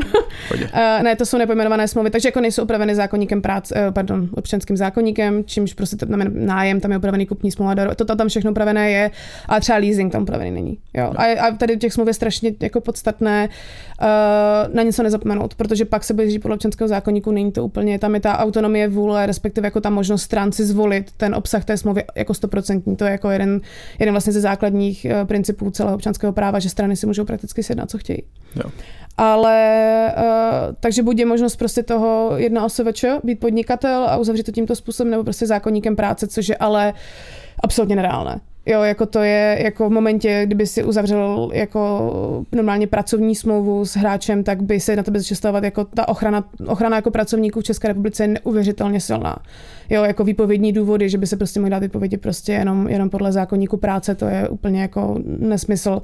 Stejně jako práce přes čas. Jo, jako představa, že uh, si jako v playoff a hraješ už šesté prodloužení, jako jsme teďka viděli 106 minut, jako, tak uh, už tam chceš jako umřít, to by jako cinkala tak asi úplně neuvěřitelně. Jo. Takže to stejně jako odpočinek mezi pracovní, jako pracovním, pr- pracovní dobou taky, takže to je, to je nereálné. Jo? I když ten vlastně výkon závislé práce tam nějakým způsobem je, faktuješ tomu jednomu, tomu jednomu klubu, uh, on ti dává pokyny, jo? Jako, jasně, jak jsem, jak jsem říkala v té smlouvě, taky jako je jako stanovené, že hráč je jako osoba výjimečná svým talentem a dovednostmi a schopnostmi hráče ledního hokeje, což jestli někdo nemá pracovní smlouvu, to tam chci. Já to, od, jako, jestli teďka já žádnou smlouvu neuzavřu, pokud tam něco nebude takového, jo? jsem výjimečná svými schopnostmi a talentem.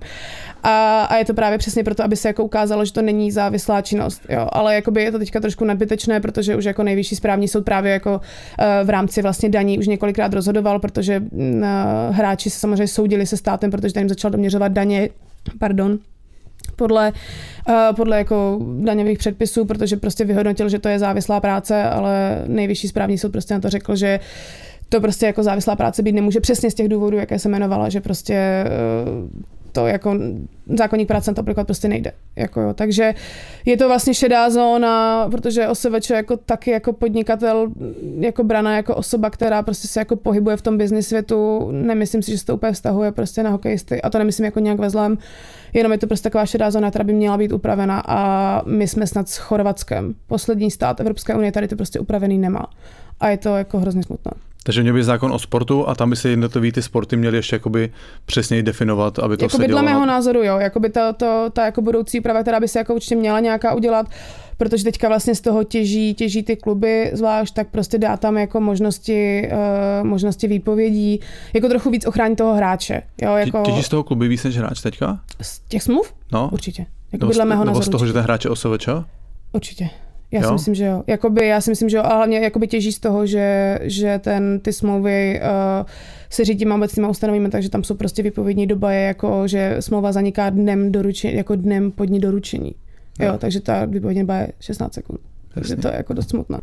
A jako hráče to neochrání, jo, stejně jako, jako prostě tam, jak potom vlastně letí dolů ta odměna v momentě, kdy se zraníš, tak to taky určitě není příjemné. Jako, takže... A to není napadnutelný, vlastně, že ty se zraníš při výkonu toho, na co si, ten, si tě ten klub najal a on ti vlastně jako poníží tu odměnu? No, nejsi pracovní, nejsi, kdybys byl, kdybys byl zaměstnanec, tak jo. Tak je to jako úraz, úraz pracovní úraz, no, ale toto prostě jako, jako, jako takhle napadnutelné všechno. Můžeme tam napadnout úplně všechno, můžeme tady jako vyhlásit jako válku svazu a Alojzovi, a, ale... Prosím. taky to se chytne. Opa je velice oblíbená postava.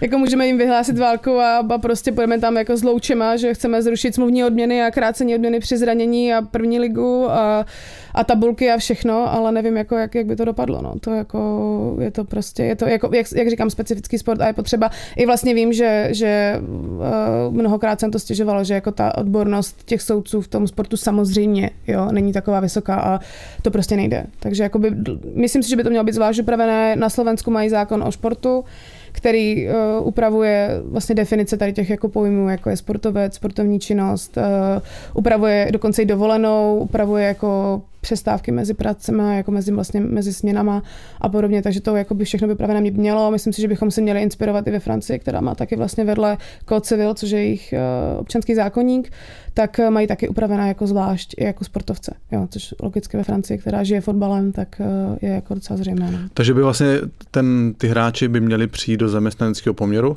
ale měl být postavený, jako vytvořený zákon, který to líp definuje, aby to sedělo na ten konkrétní sport. Měl by být, jakoby, podle mě by měl být prostě vymezen nový, jako nový, nový způsob zaměstnance, podní, jako něco, jako něco takového, jako takový Jasný. paskvil mezi tím, aby tu šedou zónu mezi tím vyplnil, která tam teďka aktuálně je a všichni ti hráči se v ní nacházejí. Jasně. Jo, takže jako je to, je to jako složité, no. OK, Peťo, a ty jsi naťukla ty tabulky. a pro mě z de facto laického pohledu, že jo? Hmm. Mně přijde absolutně diskriminační, že v jedné soutěži jako hráči jedné národnosti podléhají tabulkovému odstupnému a hráči jiných národností tomu nepo, jakoby, nepodléhají, tak jako nerovná soutěž, něco takový, existuje takový termín? Uh, jako, za, jako UHS, jako Úřad pro ochranu hospodářské soutěže, jako hospodářská soutěž, samozřejmě tam ty pravidla musí být rovné, se vyjadřoval třeba k uzavření extraligy mimochodem. Takže to se jako i řešilo, ale On je prostě problém toho, že ten, když tam je ten přeshraniční prvek, tak uh, tam na to prostě jako hledí Evropská unie. Jo, jako to je přesně případ Bosman, protože případ Bosman bylo vlastně, on byl myslím Belgičan a chtěl do Francie a najednou tam prostě překračoval ty hranice a vlastně v Evropské unii máš, uh, máš garantované právo jako volný pohyb uh, osob, pracovníků, služeb, jo, takže to. to... mě zastavím mm-hmm. případ Bosman teda byl ve fotbale a to byl ten samý případ, že tenkrát se stahovalo mm-hmm. na mhm. hráče odstupný i potom, co jim skončila smlouva a Bosman se začal soudit a vlastně protože vysoudil. to ukončilo jako kariéru regulárně, protože Jasně, nikdo za něho no. nebyl ochotný zaplatit. Nebo oni si tam báli, že ten Dunkirk nebude, nebude schopen uh, uhradit tu, tu částku, na které se domluvili, nepožádali o nějaké uvolnění licence jako a tak dále. Nakonec to vlastně dopadlo tak, že on se soudil 10 let ukončil to kariéru. Vím, že se tomu i on sám potom nějak po 20, teď teďka byl nějak výročí vyjadřoval, že, že to byla jeho oběť prostě pro ty další hmm. fotbalisty. Jo, protože jako, ale, ale ten, ten případ prostě v Česku furt je, jenom se na to prostě to evropské právo neúplně vztahuje, protože to je prostě v rámci jednoho státu, do kterého nám Evropská unie úplně mluvit nemůže, jako když je to samozpráva, jako je Český hokejový svaz. Ten si může nastavit pravidla, jaký, pravidla, jaký chce, jo? No tím způsobem. Jakoby pokud to nebylo vloženě poškozovat ty osoby a ano, jakoby tabulky samozřejmě poškozují ty hráče, na druhou stranu kluby furt budou jako tím výchovným prostě argumentovat dokola, ale jako prostě, jako by mně přijde špatně, v momentě, kdy to někomu reálně může ukon- ukončit kariéru, jako třeba prostě panu Podlešákovi, který prostě, jak, teď se jsem řekla špatně. Ne, neříkal jsi, neříkal to špatně. Jako, já- samozřejmě podle Ida, jako my jsme dobrý kamarádi, my jsme spolu hráli Okay. v, v Americe na Spartě. Nemachruj. A já si, já si nemyslím, já si, jako já si nemyslím, že to někomu jako vyloženě ukončil kariéru, jo. Jako, Jako, já, dobře, já, já, si dokážu... před- chápu, ale nikdo těch 900 tisíc tenkrát zaplatit prostě už nechtěl ty tabulky. A on měl domluvené, pokud vím, to měl jakoby, nebo někde si vyjadřil, měl, že měl domluvené angažmé, nebo jednal s Kladnem, které nebylo jakoby ochotné ty peníze, nebo ochotné, schopné, nevím, jako zaplatit už.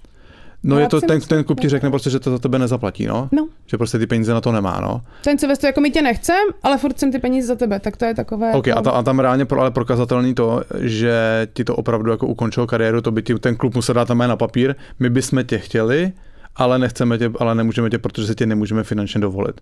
A v tu chvíli ty můžeš jít s tím potvrzením od toho případného zájemce a, sou, a soudit se, že, to je, že ti to ukončilo kariéru.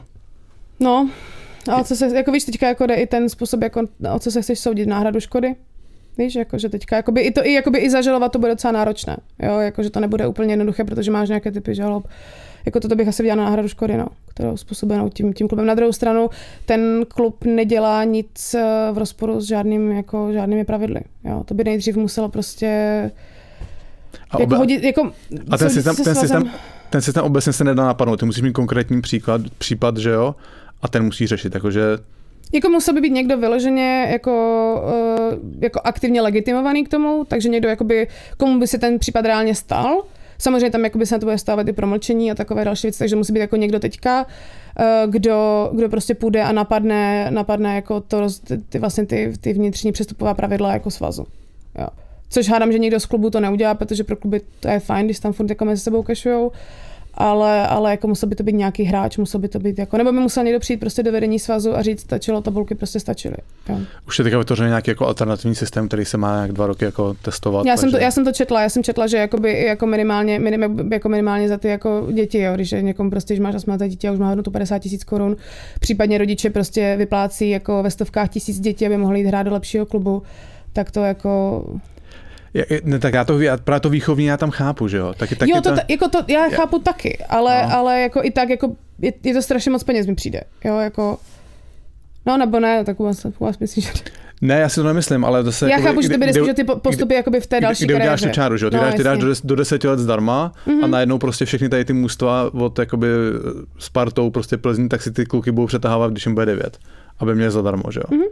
Jo, takže Tak ono, jako třeba toto Třinec jako dělal, no, nebo jako... no to všichni to budou dělat, že jo? David Pastrňák, Radek Faxa, z Opavy taky šli prostě do Třince jako baby, no. A taky si myslím, že to šlo kvůli tomu, aby potom ty peníze jako dostali. No, je to, ta, je to tak, no. Takže um, to je jakoby těžce, těžce nastavitelný a myslím si, že nikdy nebude jako kompletní schoda na tom, jak to má být, a, Určitě ne. ale asi jakoby do nějakého věku by to, ten pohyb dětí měl být jako A taky si myslím, že by to mělo být jako zastřešené jako z hora, jo, že prostě když, eh, když někdo v 37 jako podepíše další smlouvu, tak jako už tam, asi, tam už asi výchovné není, ne, to už je spíš takový důchod. Jak. Tam je vlastně, já jsem to řešil, já tam, když jsem ještě hrál, já tak do 33, po 33, tak bylo, že to spadlo třeba to odsud na 200 tisíc. Mm-hmm. Ale i, i 200, Ale už i, furt i to je 200 jako tisíc, jako no. no. Za, No, to, že, jako- za to, že jsem nebyl schopný se rozjet. Za Péťo, góly ho neplatili. přesně tak. Péťo, děkuji ti moc, moc zajímavý povídání. Myslím si, že tady nejsi naposled. Já jsem trochu... Já doufám, že jo, teda.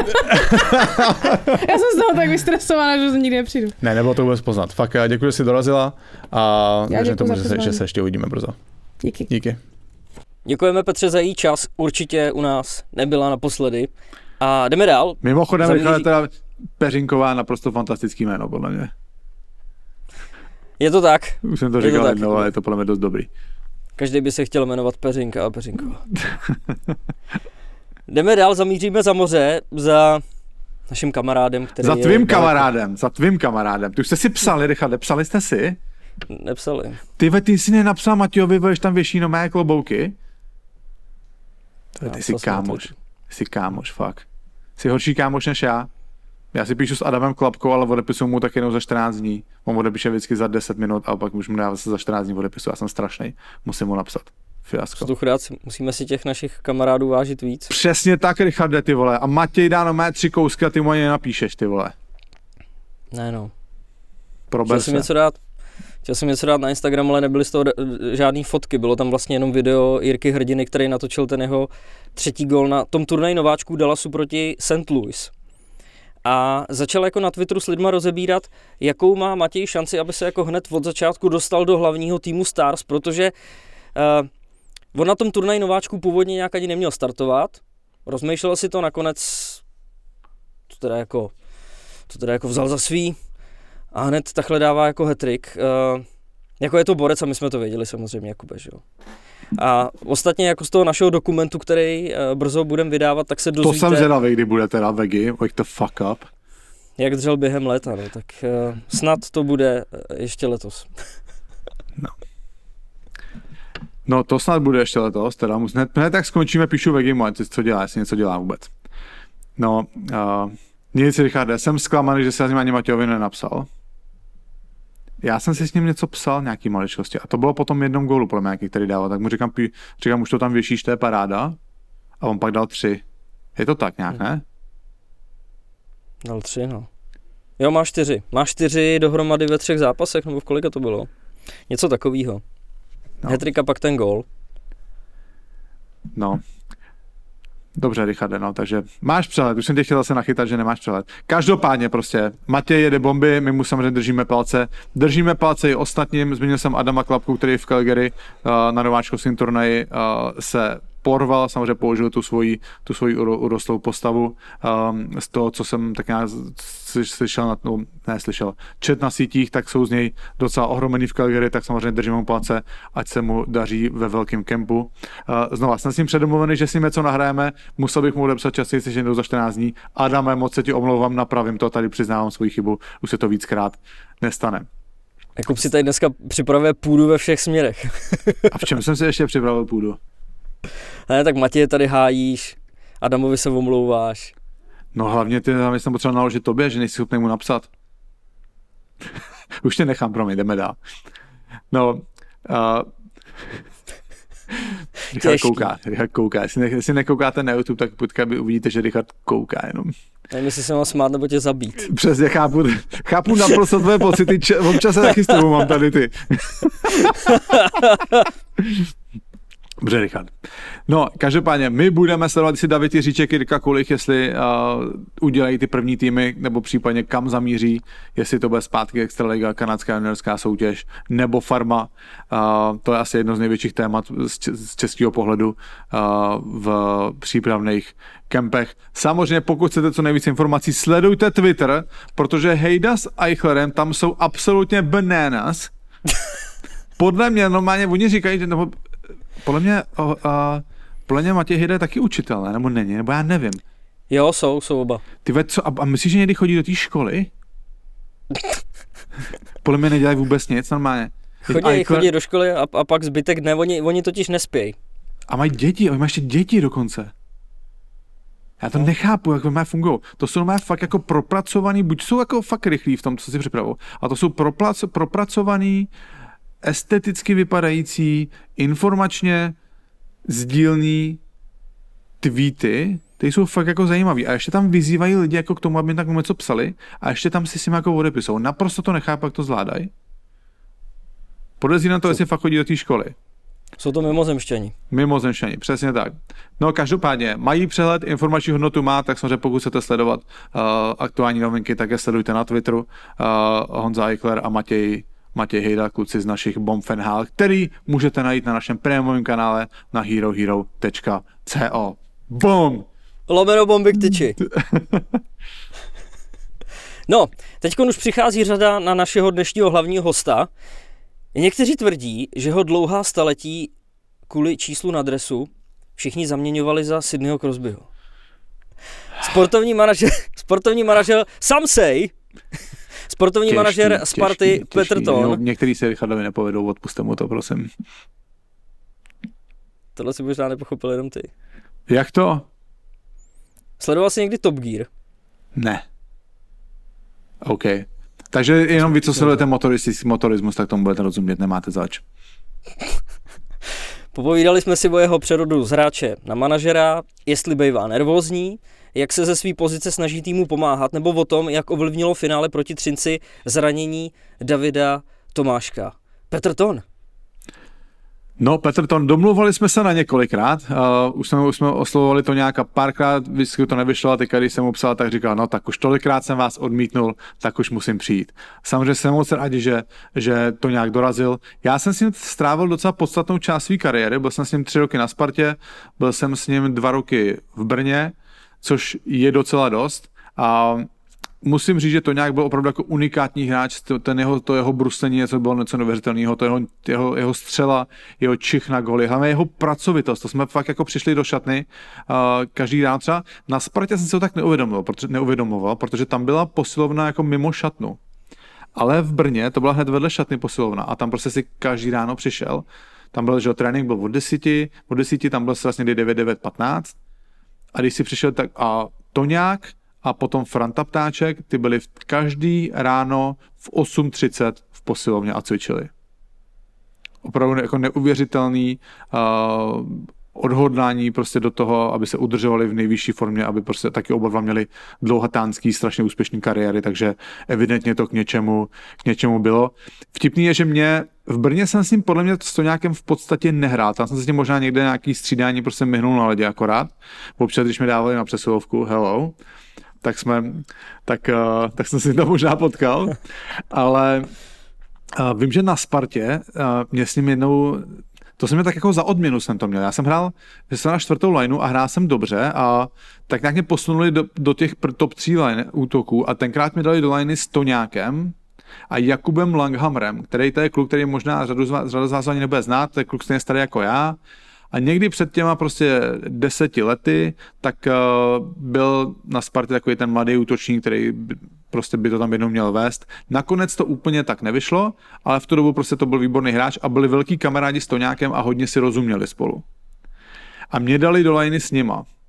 A já zvyklý z té čtvrtý pětky, tam si se hrá s tím, eh, s tím Karlem Hromasem a s Bindiou Hrdlem, jak jsem jim to, jsme to nahazovali do rohu a chodili pro to bojovat, tak si pamatuju, jak jsem jel s tím pukem ve středním pásmu, za červenou jsem to nahodil do rohu a myslel jsem, že tam ten to nějak pojede a podíval jsem se na ně také na stranu a to nějak jenom takhle jel, přestal bruslit a také se na mě otočil a také zakroutil hlavou. No, já jsem každopádně absolutně jakoby svým, svým netalentem nestačil jim, nestačil jsem to nějakovi, který hrál hodně na intuici, což byl můj obrovský problém, ale prostě uh, to takhle prostě výjimeční hráči jako to nějak uh, jako to nějak byl, tak ty to prostě tak mají. No nic, nebudu to dál prodlužovat, pohodlně se usaďte a tady je Petr Ton. Náš dnešní host je pro většinu fanoušků spjatý s pražskou Spartou. Odchovanec Kladna více než pět roků strávil ve finské nejvyšší soutěži. Závěr kariéry dohrával v brněnské kometě. Dvojnásobný mistr a trojnásobný nejlepší střelec extraligy. V extralize včetně playoff odehrál 912 utkání, v nich nastřílel neuvěřitelných 384 gólů. K tomu přidal ještě dalších 111 gólů ve Finsku. Dámy a pánové, je mi ctí u nás přivítat střelce od pána boha, dnes sportovního ředitele Sparty, Petra Tona. Petře, vítej v podcastu Bomby Chtyč. Ahoj, díky za pozvání. Není vůbec zač. Eh, děkujeme za tvůj čas a že jsi dorazil. Jak vypadá léto sportovního ředitele? Tak já bych asi začal tak, že ono nejde jenom o to léto, ono e, všichni manažeři nebo konkrétně všichni vědí, že u nás ten sportovní úsek máme na starost Jardou Hlinkou, řekneme, že pracují už a ten hotový, když se přestupní termín uzavře k 31. lednu, tak to začíná, ta největší práce. Ale zároveň eh, věděli jsme, v jaký době se teďka nacházíme, takže se to možná posunulo, že ty rozdíloví, ty klíčoví hráči jsme nechali na léto a snažili jsme se uloupnout, protože opravdu ten rozpočet a tyhle věci eh, v dnešní době, nechci říct, že nafukovací, ale to těžší a těžší skládat a samozřejmě nebudu zastírat, ty naše ambice jsou pořád nejvyšší. Jo. Vždycky mluví, že už čekáme 15 let a že to nedotáhneme, ale já jsem tady o toho a že snažit, aby se to prolomilo. Jo. Zažil jsem to jako hráč a chtěl bych to zažít jako funkcionář. Takže to léto doopravdy letos bylo a díky tomu, že se změnily pravidla, APK si převzal extraligu, a první ligu. Takže různé směrnice, přestupní řády, částky z eh, hostování bez souhlasu. Takže těch věcí, jenom teď jsem to nastínil, bylo strašně moc. Takže to je tak jenom na ten okraj, že určitě to léto je z mýho podání, i když už začínám čtvrtou sezónu, asi nejvíc hektický. No.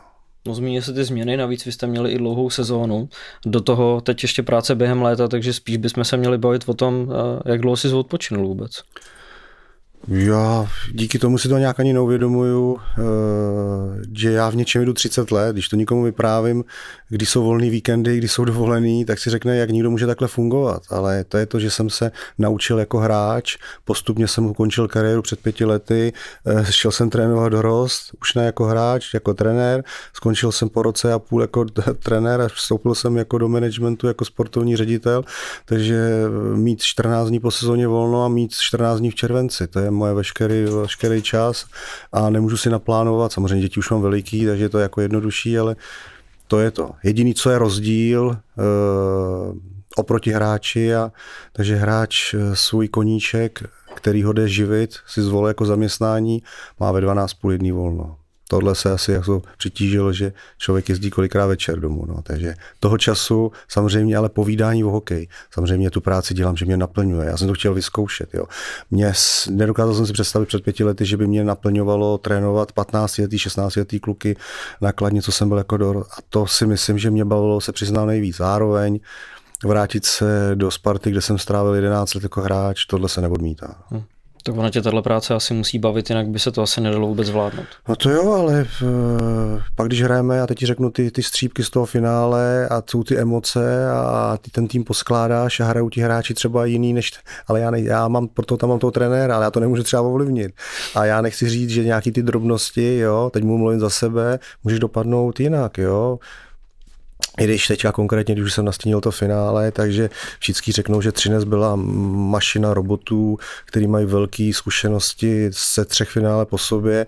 Zároveň já tady budu kopat eh, za náš tým a prostě tyhle vypjatý zápasy rozhodou jednotlivci a s tou fazónu, jakou měl eh, David Tomášek a stáhnul by Filipa Chlapíka, tak to je za mě v těch to série 2-2 a láme se pátý, šestý zápas, to jsou ty rozdíloví hráči. To jsou ty přesilovky, že najednou přijde a on dá nějakou neskutečnou přihrávku nebo vymete víko jako s Libercem. A to si myslím, že teď si trošku pobrečím, že takovýhle hráč nám právě v tom finále chyběl. Takže myslíš, že byl klíčový, že David Tomášek právě nehrál finále? Z mýho pohledu, když si to člověk analyzuje a udělá si tady ty, samozřejmě narazili na sebe v tu chvíli dva nejlepší týmy, eh, vyhrál eh, lepší tým, nechci říct šťastnější. Já teďka říkám, my, jak jsme ten tým sestavili, jako trenéři odtrénovali, tak nám chyběl na konec základní části a během čtvrtfinále, semifinále nejlepší hráč. A na to se navazuje ten střelec, který byl hokejista sezóny, eh, Filip Chlapík, že se všichni na ní soustředějí, ale už nemá třeba to pomoc toho spoluhráče. Pořád je to týmová hra, jednotlivé stolik nedokáže. Takže to jenom jsem řekl, ten nejdůležitější a těch, těch důvodů je plno. To jsem o tom můžeme strašně dlouho, Jasně. ale tohle je jenom můj názor. Ty jsi sportovní ředitel, Jarda Hlinka je sportovní manažer. Jak se lišejí vaše funkce? Eh, já, když jsem vstoupil do té před týma třema lety, tak to bylo takový složitější, že teďka trošku řeknu to obklikou. Veškerý ty hokejisti, kteří končili a v klubech nastupovali do vedení a měli něco za sebou jako historii tu hráčskou a teď se šli učit, tak to vedení tam bylo a učili se za pochodu. Já, my jsme přišli, že se majitel změnil, měnil se vedení a já tam neměl vůbec nikoho. Takže já jsem byl pak rád, když jsem u Karla Pražáka a u Báry e, Snobkový prostě si mohl prosadit Jardu, z toho důvodu, že když jsme rozdílově každý jiný, ale na ledě nám to šlapalo, ne, nebyli jsme kamarádi, kteří úplně chodili spolu na pivo, ale myslel jsem si, že pro tuhle práci, rozdílí názory, by nám nejvíc mohlo vyhovovat. A během těch třech let si myslím, že se s nás stali velký kamarádi. Takže tohle bylo tam na ten začátek. Další věc, že za pochodu většinou jsme první rok dělali věci hodně společně. Jo, samozřejmě jsou tam ty poznámky, že on musí poslouchat mě, že já jsem jeho šéf, jo. Ale e, ta hierarchie ty sportovní a postupně se to nabalovalo, nabalovalo tím, že pak přišel Pavel Šrek jako manažer mládeže. Jo, takže teďka my sedíme takhle vlastně tři v té kanceláři toho sportu a ta debata, jestli je to mládež, jestli je to e, mladí kluci, cizina, na rozhraní šance Liga juniorka, tak i když každý zodpovídá za něco jiného a já mám jako na starost všechno pod sebou, tak uh, si myslím, že to řešíme tyhle tři úplně nejvící, včetně se odpovídáme generálnímu manažerovi, jako Báře. Zároveň uh, během toho roku se to trošku změnilo a Jarda dostal specifikace jako sportovní manažer, nějaký moje, nějaká ta vize, že si myslím, že ty věci, aby fungoval spodek a hořejšek, nechci říct, že to je dobře, je mít propojený sportovní manažera s asistentem trenéra.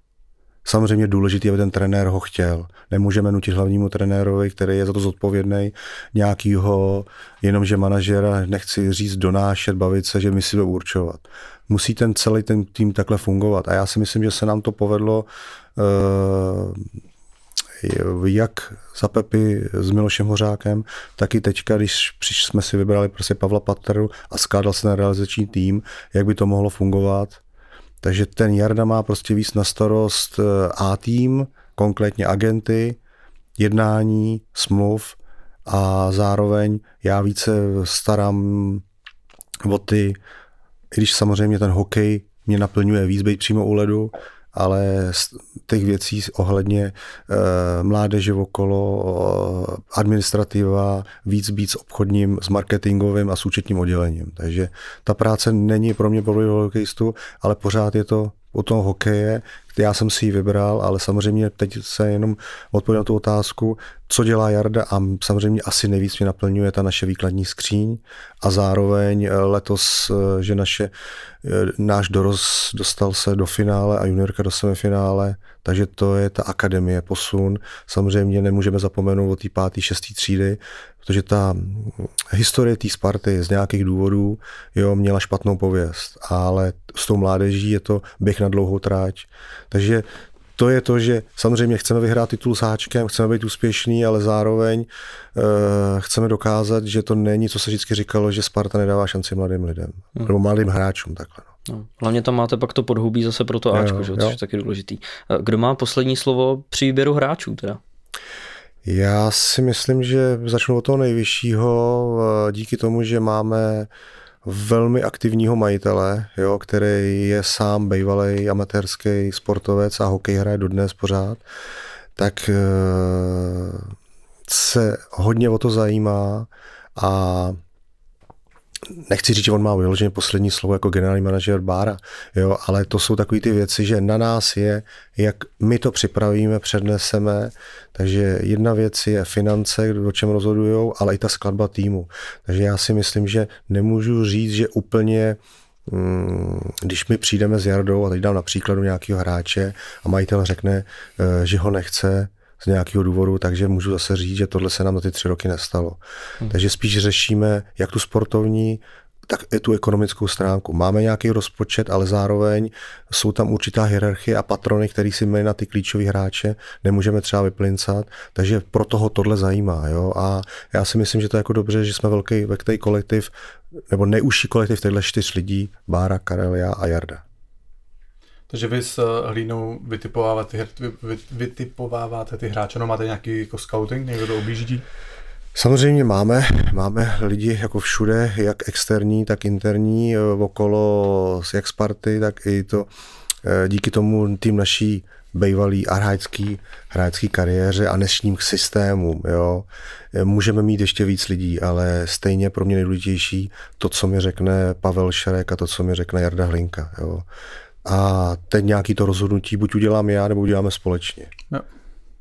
To nějak jak vypadá ten hrácký trh dneska, protože jako zvenku to vypadá, že v podstatě jakoby ty nejmovitější kluby, mezi který vás samozřejmě musím počítat, jste to vy, uh, bude to Kometa, Třinec a Pardubice, hmm. teďka do toho výrazně stoupili. Vypadá to, že jakýkoliv jako zajímavý hráč se objeví na trhu, tak uh, je to přetahovaná mezi váma čtyřma a pro ten zbytek extraligy zbyde v podstatě ten hráč, který propadne tady tím trichtýřem. Ono to tak vypadá, ale zároveň e, bavíme se vždycky ty kluby, který si teďka vyjmenoval, tak má dva až třeba čtyři ty top hráče, který si může dovolit. Zároveň eh, vždycky je to na, na, na majiteli a na, na, na nastavení toho klubu, jak chce být úspěšný a o, o kolik třeba, nechci říct překrotí rozpočet, anebo v danou chvíli komu končí smlouvy. My jsme si ten tým eh, díky tomu, že jsme viděli, věřili jsme tu sílu, i když jsme, když se vrátím o půl roku, o čtyři roku zpátky, nebyli na těch pozicích, které jsme si představovali, ale pořád jsme tomu věřili. Ta síla nám ukázala tu poslední čtvrtinu, samozřejmě jedna věc je zranění, eh, tlak té Sparty a odolnost. A teďka my jsme se rozhodli z většinu částky, části hráčů prodloužit smlouvy. Pak, když začala válka, rozuměli se, jak si říkal ty, že najednou se ten trh může uvolnit nějakýma nadstandardníma hráčema, tak já ten, ten, ten platový strop pro nás, nebo co máme u nás jako není, já to nazývám jako platový, ale ten rozpočet, eh, je, že si můžeme dovolit dva třeba takový kluky. Ale Pardubice nebo jiní hráči si můžou dovolit víc. Pak nastávají nějaký ty dostihy, přetahování, co vyšroubuje agent a těží to, že oni zájem ve Švýcarsku. Takže všichni z KHL prvotně mířili do Švýcarska. Pak možná do Švédska a myslím si, že v mých očích určitě není dobře, že přeplácíme Švýcarsko. Ale ten trh prostě takový je. Já bych se šel trošku jinou cestou, takže po to, pak to poslední slovo, když se se předtím ptali, musí říct majitel, jo, který je za to všechno zodpovědný, jestli můžeme bojovat o nějaký hráče, když jiný majitel klubu s agentem tu částku zvedá, na kterými jsme byli domluvený. Takže proto je to třeba složitější. Ale zároveň určitě souhlasím s tebou, že vypadá to tak, že ty čtyři týmy na druhou stranu v tu pozici, kterou jsme my měli letos, si myslím, že těch týmů si takovýhle hráči může dovolit víc.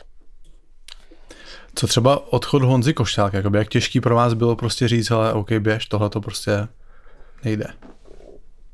Ono se na to musí asi podívat z dvou těch pohledů, že my ho bereme jako Spartan od 18, na druhou stranu, až to jsem se dozvěděl, když jsem četl rozhovory jeho, proč se rozhod, z jakého okolí a odkud on pochází, kam, kam se třeba může vrátit, kde, kde kdysi zájem byl a že mezi tím Prahou a Pardubicema, jo, že to tam všechno zná, že teď přesně si nepamatuju, nechci tady dělat chytrýho a kecat, eh, kde se přesně narodil, ale teď mi to dávalo smysl, proč se rozhodl Pardubice. Samozřejmě určitě největší je, každý to hraje na téhle nejvyšší úrovni, eh, jak hráčský, tak samozřejmě všichni eh, chtějí se zabezpečit a vydělat co nejvíc peněz, taky ty finanční pár let.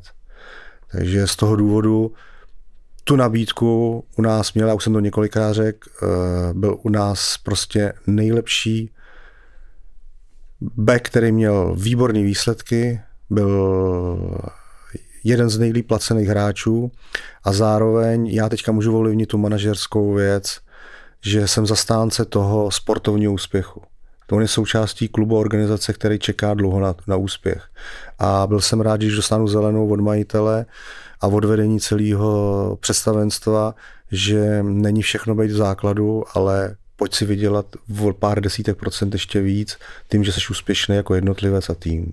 Hmm. A na tohle on neslyšel, protože dostal takovou nabídku, kterou měl on jistě v základním platu. Takže to samozřejmě mě může mrzet. Za druhá, druhá věc, jenom aby jsem odpověděl na, na tu tvoji otázku, co je strašně důležité a co se teďka změnilo, a to jsme nevěděli.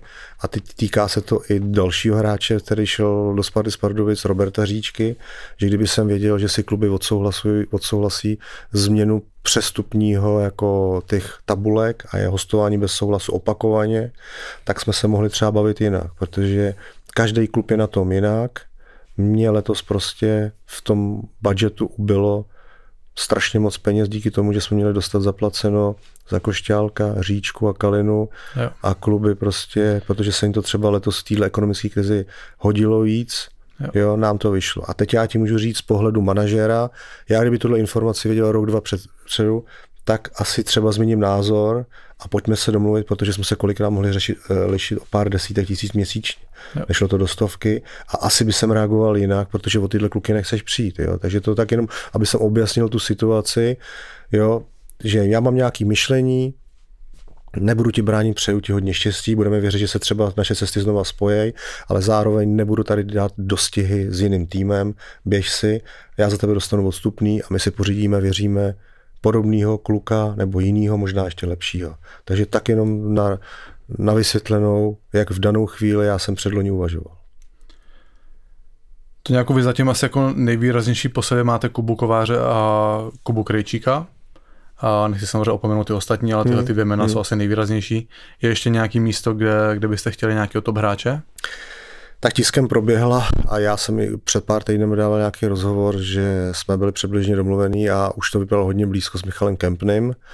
Nakonec dostal nabídku z dalšího klubu NHL, takže nebudu zastírat, že bychom určitě měli zájem o jednoho, o jednoho takovýhle obránce. Tak si představit, co by měl Kempes v Brně, kdyby to podepsal u vás? Jo, bavili jsme se o tom, jo, já jak, jak ty i já jsme s ním hráli, já si vždycky dělám srandu, že jsem ho dostal do KHL, protože hrál se mnou přes silovky, mě si hlídali a on to využíval a, a, a, a sbíral body, jo. A ne, ale prostě vynikající kluk, jak charakterově výkonem, nikam to dotáh, jak přes KHL do NHL. A když se naskytla tahle šance, že jsme měli možná využít i ty, i já nevím, jak, já neznám jeho přítelkyni, manželku, nevím teďka, co je, žijou v Praze, tak určitě jsme jak s ním, tak eh, s Alešem Volkem se spojili a teď můžu třeba říct, že jsme byli jako domluvený, jo, ale hmm. zároveň, zároveň určitě mu přejeme, ať je úspěšný a uvidíme, jestli do té doby seženeme náhradu, anebo tohle se řeší celý ten náš sportovní úsek, včetně trenérů, jestli sezónu začít eh, bez nějakého výraznějšího, kdy, kdy jsme s majitelem řek, řekli, že nám může jako pomoc e, doplnit tenhle kádr takovýmhle hráčem a nebo to udělat až díl a budeme vidět, jestli se vrátí on nebo nikdo jiný z kempů z, NH, z NHL, a nebo samozřejmě víme, že ty, ty změny, a já to nazvu jenom v rychlosti, uh, golmanama, že si zvolíme jedničku, dvojku a nakonec dochytáváme úplně s dvouma jinýma golmanama. Ta hmm. sezóna je tak prostě v tom hokeji dneska pohyblivá, že se může stát cokoliv a budeme věřit, ale uh, určitě bychom si představovali uh, nějakého takového toho tahouna do té obrany. Je něco, co tě na té na manažerské pozici překvapilo oproti tomu, když jsi si jako hráč prostě představil, co to bude obnášet? Všechno? Já, já nechci, aby to vyznělo nějak namachrovaně, jo, ale já si myslím, že asi mě úplně nic tak nepřekvapilo, jo? protože tady to, že byla to nějaká touha si vyzkoušet a já jsem vždycky víc mluvil o tom, že ta manažerina mě možná láká víc než trenéřina. Mm. Pak teda se vrátím na začátek do našeho rozhovoru, že až mě neskutečně naplňovala, jo? protože pro mě ten, ten ty tvárný 15, 16, 17 let je asi největší skok z mýho jako hokejového jako myšlení a z mý 25 letý profi kariéry, jo? kde já můžu nejvíce ovlivnit a říct si, co tady plácáte všichni za nesmysly, že nechováme talenty. Pojďte si jenom vyzkoušet, a to o těch trenérech, co tomu dáte a jakou cestou půjdete. A teď tady budu promluvit pozitivně, já to vyzkoušel jenom jako s Liborem Procházkou, co jsem měl na starosti kluky jeden rok. A z průměrného týmu jsme si myslím udělali nad, nadprůměrný tým, to, co jsme se vrátili nějakým tím myšlením, každý do nějakou jinou cestou, jestli je to škola, učitel, trenér, rodič, samozřejmě nebudu zastírat, moje pozice, co si na mě rodiče nedovolej, z mý po, po, takže tohle já to měl jako Jasně. jednodušší. Jo? A to je ten největší problém. Ale vyloženě asi co zaskočilo. Samozřejmě já neznám ty, tu administrativu, to papírování. To jsem se musel učit a to jsem nevěděl, co obnáší. Takže to mě z začátku jako psychicky hodně ubíjelo, protože nemám... A to reálně děláš právě. ty? Nemáš jenom asistentku, která to dělá, nebo asistenta? Ne.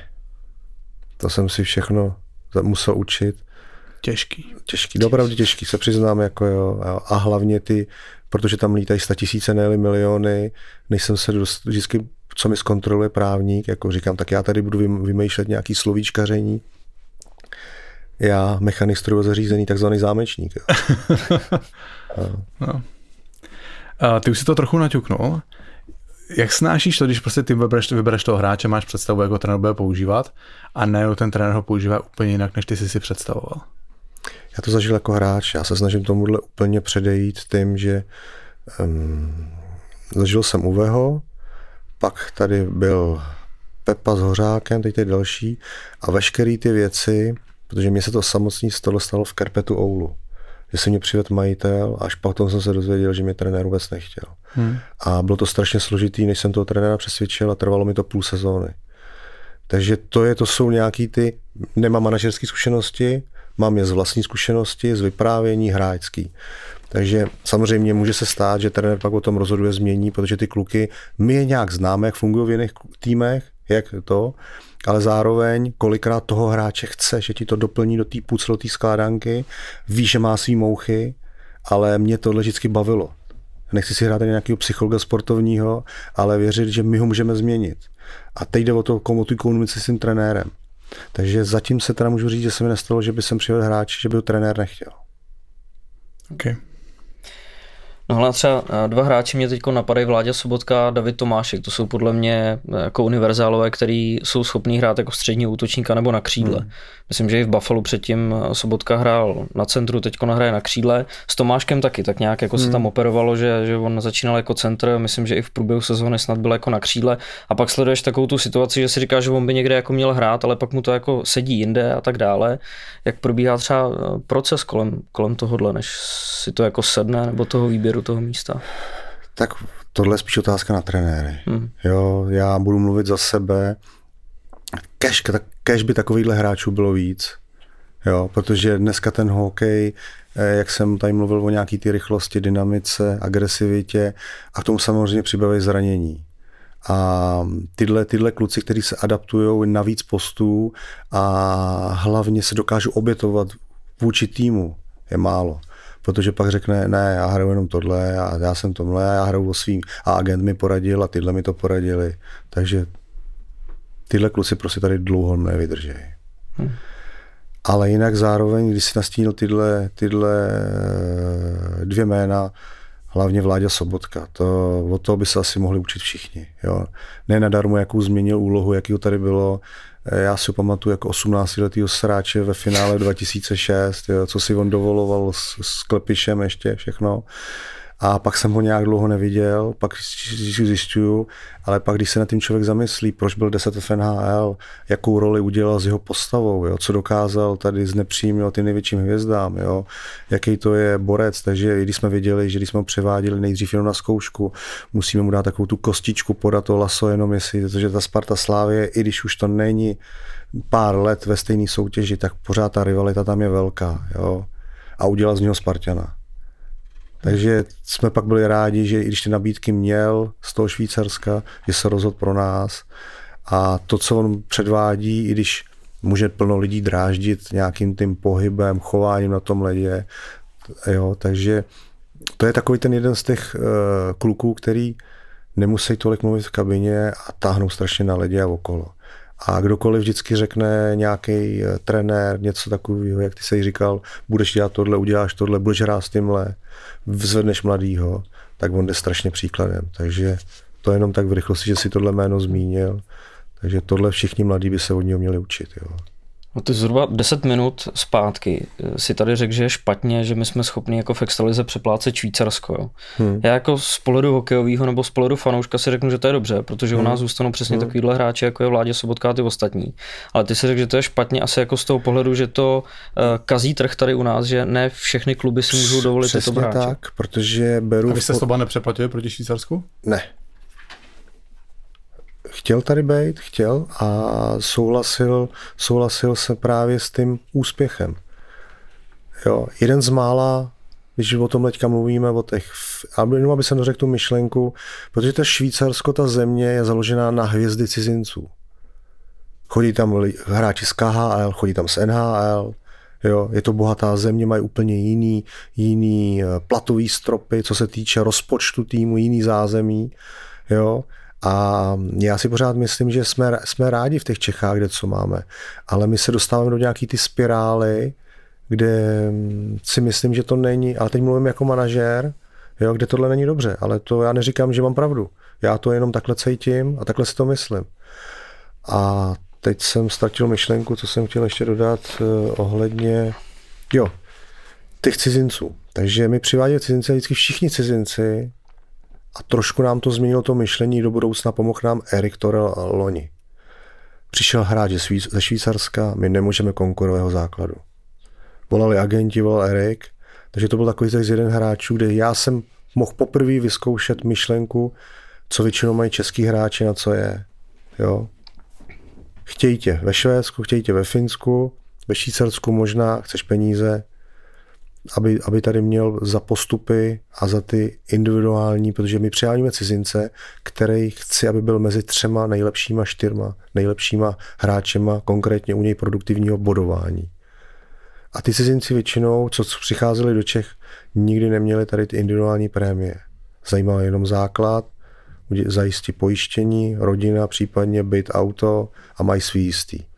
A jak donusíš cizince v tom playoff, když už je nikomu cca 30 let, že si nepřišel jenom užít, že Praha je hezký město. No jasně. No. Takže tohle, tohle hmm. Erik byl takový ten zlom a samozřejmě cizinec, trefice, ten jackpot, tak jsme byli strašně rádi. Samozřejmě ten výkon, že třeba někdo řekne, že už neudělal tolik bodů, semifinále, finále, ale proto jsme ho podepsali na další dva roky, protože ten jeho přístup a to, ten jeho přínos jo, a cizinec by měl pořád být vidět a jsme rádi, že samozřejmě ty okolo ty média, kdo hokej sleduje, že říkali, že Erik Torel eh, byla pro Spartu dobrá volba, tak určitě to těší nás s Jardou nebo celý ten sportovní úsek. Hmm. No a teď s bráchou, ne navíc ještě.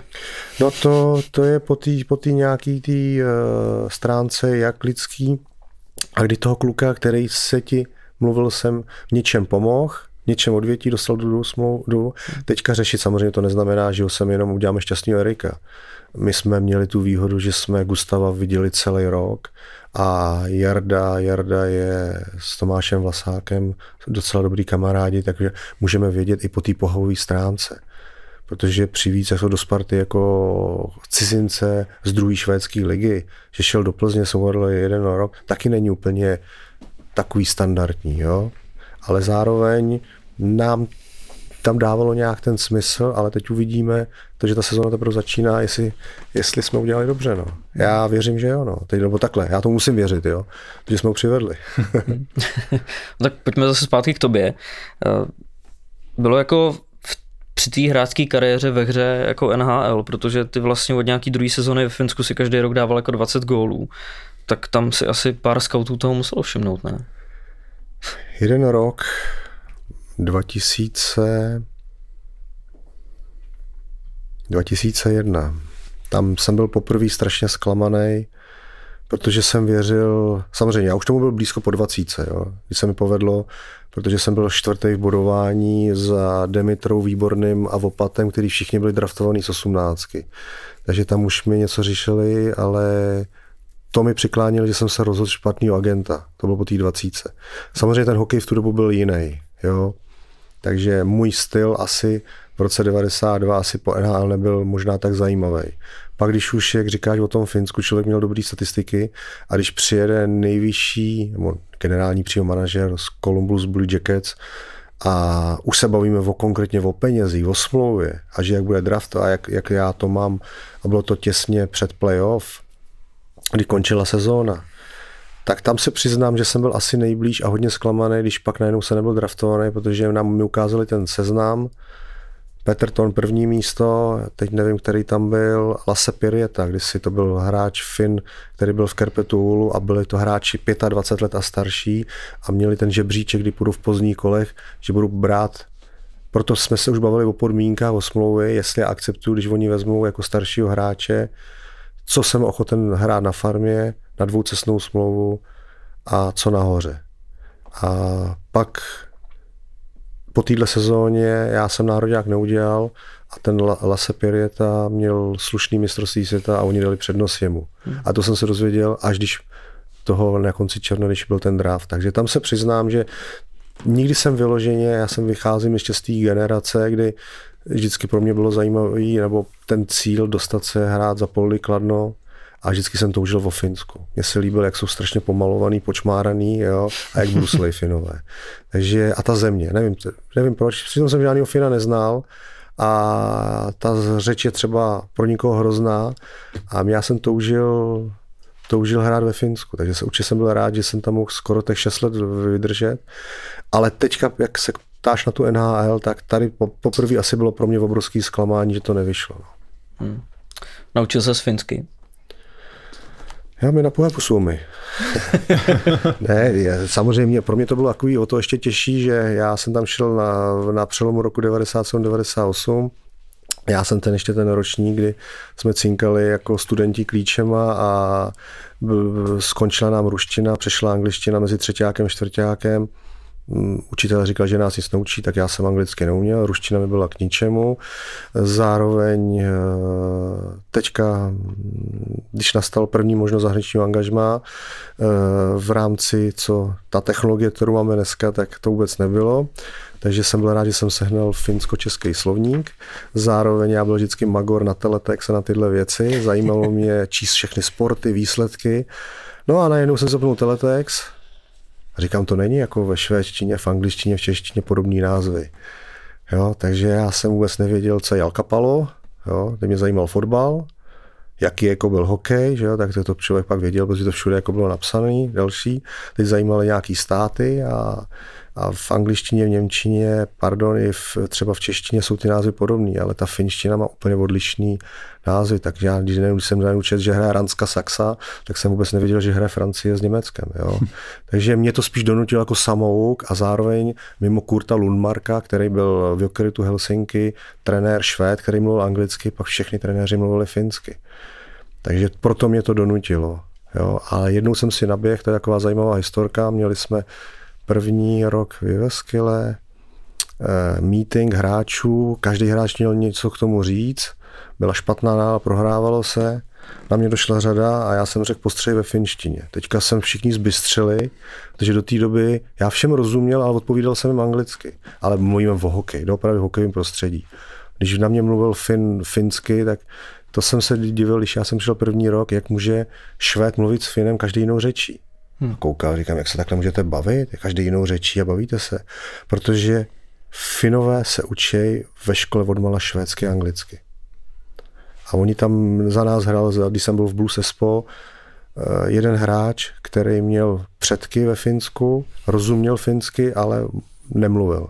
A mluvil švéd s Finem, švédsky, finsky. Takže pak, pak já s klukama mluvil s některýma eh, který úplně z těch mladších třeba nevovládali úplně anglicky, nebo líp se mi mluvilo, že jsem jim rozuměl a tímhle jsem se pro, prokec, že jsem něco řekl v té finštině. No. Hm.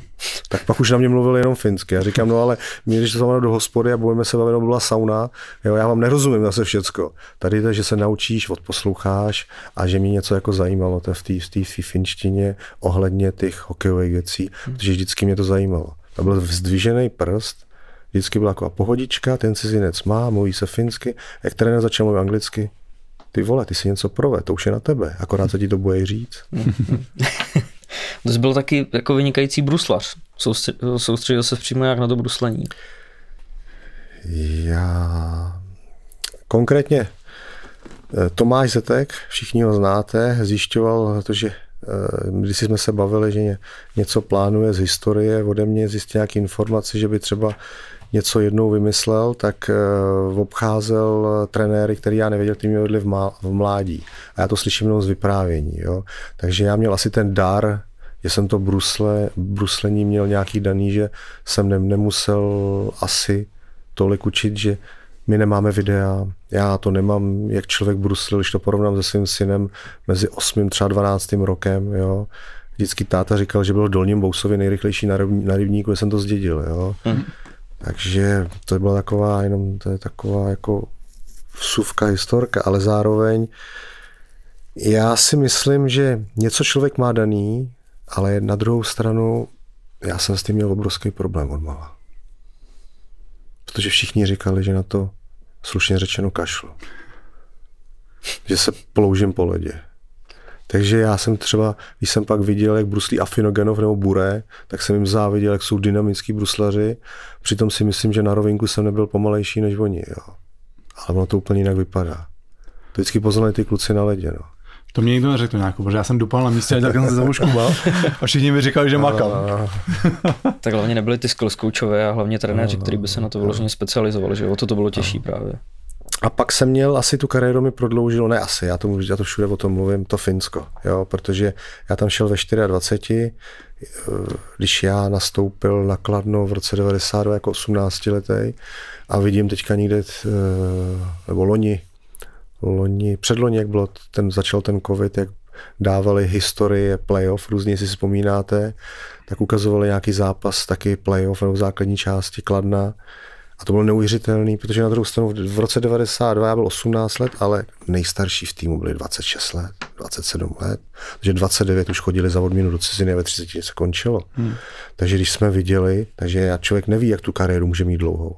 Takže já když šel ve 24 po, po nějakých pěti a půl sezónách, v šestý sezóně extraligy do Finska, tak jsem ani nemohl předpokládat, že, že budu ještě takhle hrát dlouho a já jsem přesvědčený, ne, že se to všechno změnilo, posunulo. Ale to Finsko, jak mluvíš o tom bruslení, že jsem uvěřil tomu trénování a tomu, co mi může vyhovovat a co mi prodlouží, prodlouží třeba kariéru. Takže proto já říkám, že díky těmhle speciálním cvikům člověk dokázal ve 40 ještě neměnit tolik styl a být pořád breakový hráč a ujíždět, ujíždět mladým klukům. Neříkal jsi mi tenkrát jednou, že když jsi se vracel na, šel na Spartu, že si myslíš, že, že odehraješ dvě, tři sezóny, že skončíš? Přesně tak, jo, jo. A pak ještě pomí jedný, kde jsme měli slabší sezónu, to už jsem říkal, to je moje poslední, to se všichni mě, mě ptali, proč jsem si vzal na jeden rok dvacítku. Hm. Mára možná bude vědět, který to byl rok, já už si to nepamatuju, jsem někde vyprávěl, že to bylo moje oblíbené číslo, s kterým já hrál od mala. Akorát, když jsem přišel do Ačka, tak ho měl Martin Procházka, jo? takže První rok eh, jsem dostal čtyřku. Všichni říkali, že to je nějaký ofenzivní obránce za čtyřkou. A pak Petr Fiala, který šel právě, jak jsem tady mluvil, za, už do Německa jako výsluhou pustili, takže ty drezy byly cca do té třicítky, tam vyšší, vyšší čísla nebyly, tak jsem dostal 29, takže já hrál nakladně s 29. A pak, když to dovolili ty čísla, Dobrý číslo. Jsem ti vzal na Spartě, takže pak dovolili ty vysoké čísla, tak poslední sezóna, to byla naše moje první sezóna s vysokými čísla 97, 98, máme poslední nakladně, takže to už jsem hrál s Jirkou Burgerem, ten měl vzor Petra Klíma, jak si vzal 85. A já ani nevím proč, když jsem viděl někdy záběry, u nás nedávali americký fotbal, mně se to 87 hrozně líbilo. Takže když se mi pak padly otázky, když jsem si vzal já číslo 87 po vzoru Crosbyho, tak jsem si odpověděl, když já měl číslo 87, tak Crosby bylo 10 let ještě. Ten ještě nehrál. Už ho ne ročník 87. No, no. no eh, Ohledně nároďáku, ty už to tady dal i jako mm, do kontrastu s tím draftem, že tenkrát se nedostal jako příležitost. Proč myslíš, eh, že jste jako neměl nějakou větší roli nebo větší příležitost na nároďáku? Jedna věc je, že jsem byl rebel, i když na to nevypadám, tvrdá palice a udělal jsem hrozně moc chyb, ale už to nevrátím. A mohl jsem jít na několik mistrovstvích.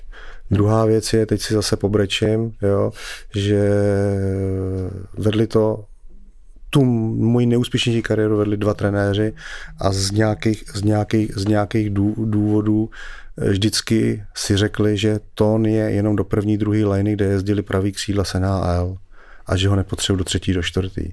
Takže to je to, na co já třeba narážel a naučil jsem se respektovat. Ale zároveň e, určitě člověka mrzelo, nemohli vidět ten úspěch toho Nagána, teď se slaví 25 eh, let od eh, smrti Dajány, bylo kdysi Pragobanka Cup, tam byly hvězdy, které pak chodili Morozov a spol, byli ve stejném turnaji jako já a já jsem v těch, já nevím, 23 letech vyhrál budování celého turnaje, to moc kluků jako sklada nedokázal. Jo. A ta sezóna byla dobrá, pak jsem měl nějaký problémy si s Novotným, s trenérem, když si kladná, jo, protože já čekal dvojčata, o jedno jsme přišli a to jsem jenom tak odbočil, to byly takový ty pro mladýho kluka, pro mladého kluka takový ty životní osudy, proč se chová jinak, proč najednou nehraje, zažíval jsem něco poprvé.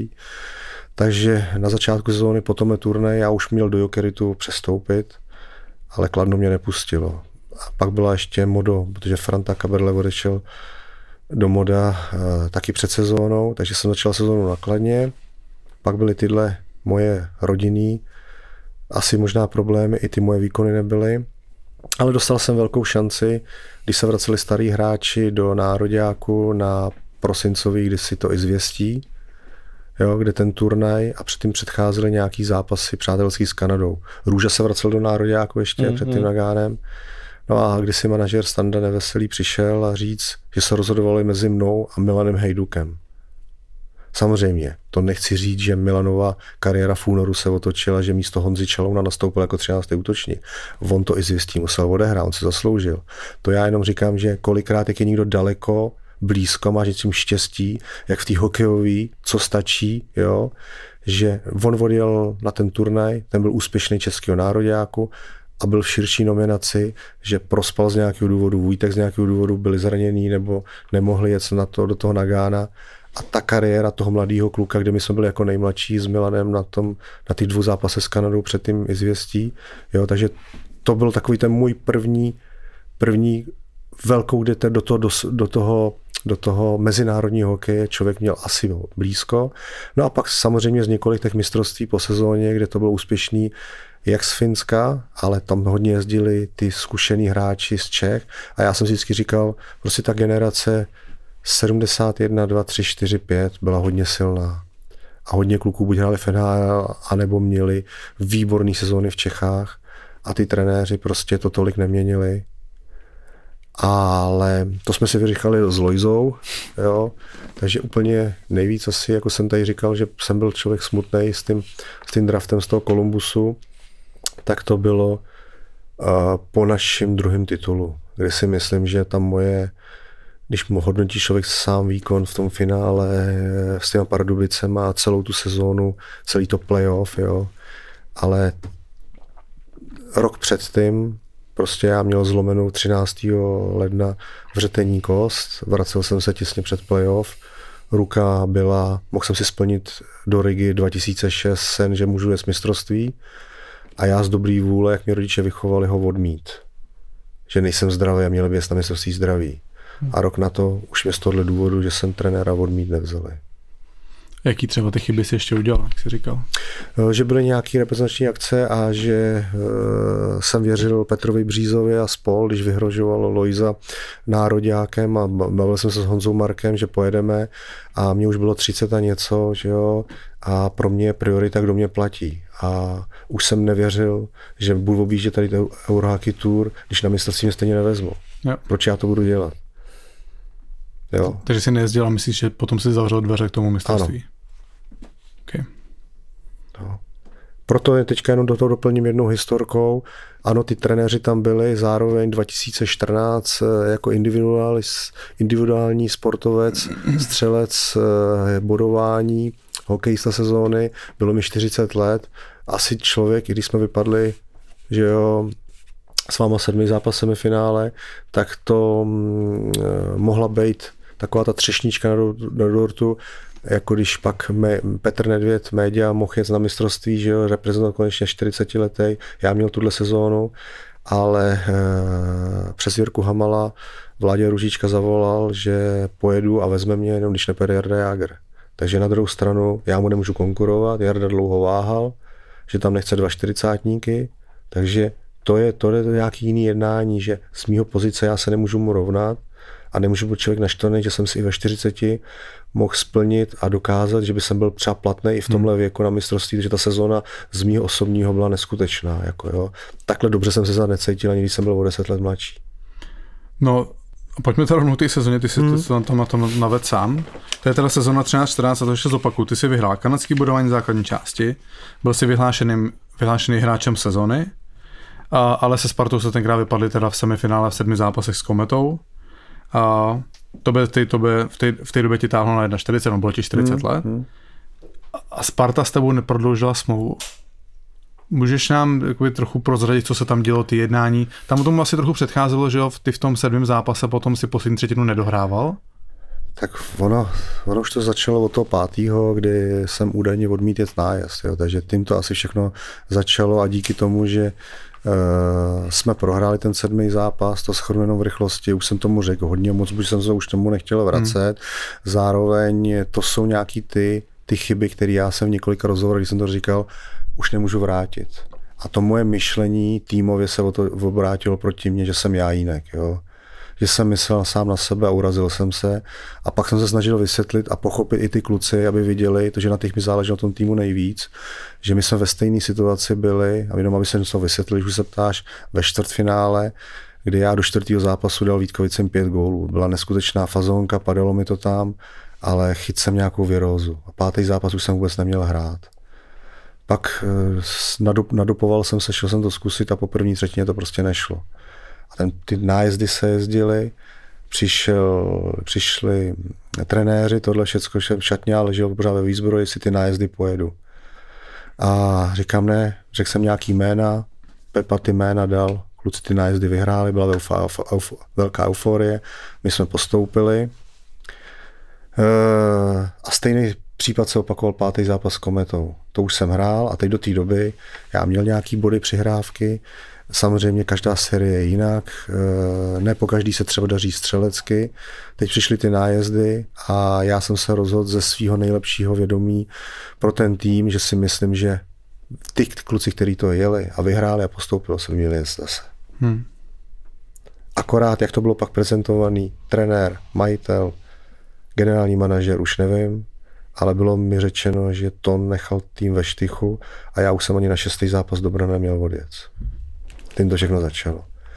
A prvotně teďka s ostupem času ty věci můžu třeba říct, protože už jsem teďka v pozice vedení, hraje se sedmý zápas a teď to řeknu nejenom, že jsem manažer, ale já kdyby byl trenér a proto si strašně vážím Miloše Hořavy. Celý rok, celý to vedení, ten management do toho dává nějaký peníze, láme se tady v obrovské emoce a jestli přijde majitel po první třetině, rozhodí golmana, seřve ho, jo, a v fúzovkách, teď musím mluvit i jako pochválit se sám, posadí nejlepšího v tu chvíli hráče celé sezóny, tak rozhodí celý ten tým. To bylo v tom sedmém zápase? To bylo v sedmém zápase po první třetině. A já neříkám, že bychom vyhráli nebo prohráli, my jsme to vlastně to bylo, myslím, že se do šatny 3-3. To bylo po druhé to nějakou, vy jste po první vedli, 2-1. No, ne, ne, ne, 2-1, 2-0, 2-1, po první třetině to bylo 3-1. Po první třetině jste vedli 3-1. No, no, no, no, no. A po druhé jste už prohrávali. No, ale on už tam, ne, tak tam vlítnul po druhý, máš pravdu, po druhý, jo, víš. Takže tady je tady, tady, tady vlastně to důležitý to, co samozřejmě musíme respektovat. Majitel jednou je, něco si platí, jo, je to, je to jeho klub, může cokoliv a teď se bavíme a já mluvím za sport jako bývalý hráč, mluvím jako můj názor jako trenér a mluvím teďka názor jako z pozice manažera, že to, co předvedlo celý vedení, znovu opakuju, jako jsem tady říkal, Tomášek, letošní finále, jo, je to jenom můj názor. Jo, bavíme se tady úplně na rovině a já neříkám, že mám pravdu. Já to prostě cítím, že jsem strašně v něčem, i když nejsem věřící, ale hodně pověrčivý a věřit, že to jsou ty drobnosti, ty detaily a všichni viděli teďka v finále dvacítky, co rozhoduje v prodloužení, když někde letí puk hokejka pár centimetrů. My jsme to kdysi měli Martin Chabada, to je taková zajímavá historka, 3-1 ze Sláví, v roce 2003 první 3-1 na zápasy a prázdná branka 5 sekund před koncem. 2 cm nás dělili od postupu a nemuseli jsme chodit do prodloužení. A všichni víme, jak ta série dopadla. A to s námi tam to, tohle... Řík, tam to byste nakonec jste tři na zápasy vedli. Vě, prázdná branka, střelil do tyčky, ale odrazil no. se to na druhou stranu. Jasný. A měl to potom otočit na 4-3. Na 4-3, no. no. Jsme byli 2 cm od postupu na 4 na zápasy. Ale to může říct Kuba Kovář teďka z bráchou finále 3-0 víc na zápasy. Ale to, to jenom se jenom jako bavíme Hmm. Bavíme, že pak už tomu něco je, proč prohráváš 2-1, hraješ. Tohle mluvíme o tom lidském vystupování, proto tam mám trenéra, proto tam mám tým a v danou chvíli, aby tohle všechno neudělal. A už jednou Miloš Hořeva na Spartě skončil a říkal Petrovi, vlezeš mi do kabiny, já skončím. Prostě já jsem to zodpovědný, jo. A tohle v tu chvíli, můžou tam být emoce, ale z mýho pohledu, a znovu budu opakovat, asi vám to řeknu dneska několikrát, je to jenom samozřejmě můj názor, že se tady bavíme, jak já to vnímám, jo, a jak se člověk má tu hlavu nastavenou a v čem je vyřečivý. Když tohle se vždycky udělá v nějakých důležitých momentech, většinou to kontraproduktivně negativní. Aspoň já tomu věřím. No a teď mi řekni teda toto je znovu setkání s Pepou Jandačem na Spartě. Uplynula dlouhá doba. My jsme se pár let neviděli, eh, řekli jsme si k tomu svoje, jak to bylo od Petra Bříze, jak to bylo od Spejchala jako majitele, jo, takže mm, zároveň eh, no tak víš, blbý, že ty se mě ptáš na otázky, že já mám mluvit jako o sobě, jak to vnímám, ale já jsem najednou pozice se otočila. Předtím byl můj můj šéf, teď jsem byl já jeho šéf. No jasné, no. A další věc je, že e, bereme věci a myslím si, že s Pepou jsme vycházeli výborně na druhou stranu. Jo? Řekli jsme se tomu a teďka může to znít jako fráze, ale já už se tomu nevrátím, já to neovlivním. Teď tady mám trenéra, jo, Miloše Hořavu, který si vybral jako spolupracovníka Pepu a já ho ve všem podporoval a vycházeli jsme a samozřejmě byly střety názorový, ale už úplně jiný. Jo? Protože řešíme krizi tady, řešíme doplnění, každý to vidíme jinak, takže si myslím, že ta spolupráce během těch dvou let byla výborná s Pepou. To nějakou poslední otázka, než půjdeme na otázky od posluchačů. Ty ve 34 letech, ve 43, pozor, ve 43, po tom, co si prostě dokázal všechno v té extralize, i prostě ty dvě poslední sezóny v, Br- sezóny v Brně se byl produktivní, ač tu poslední se byl hodně zraněný, tak jdeš a podepíšeš smlouvu v Kladně a jdeš dát první ligu. Jsi to tam jako Ota Černý. Proč?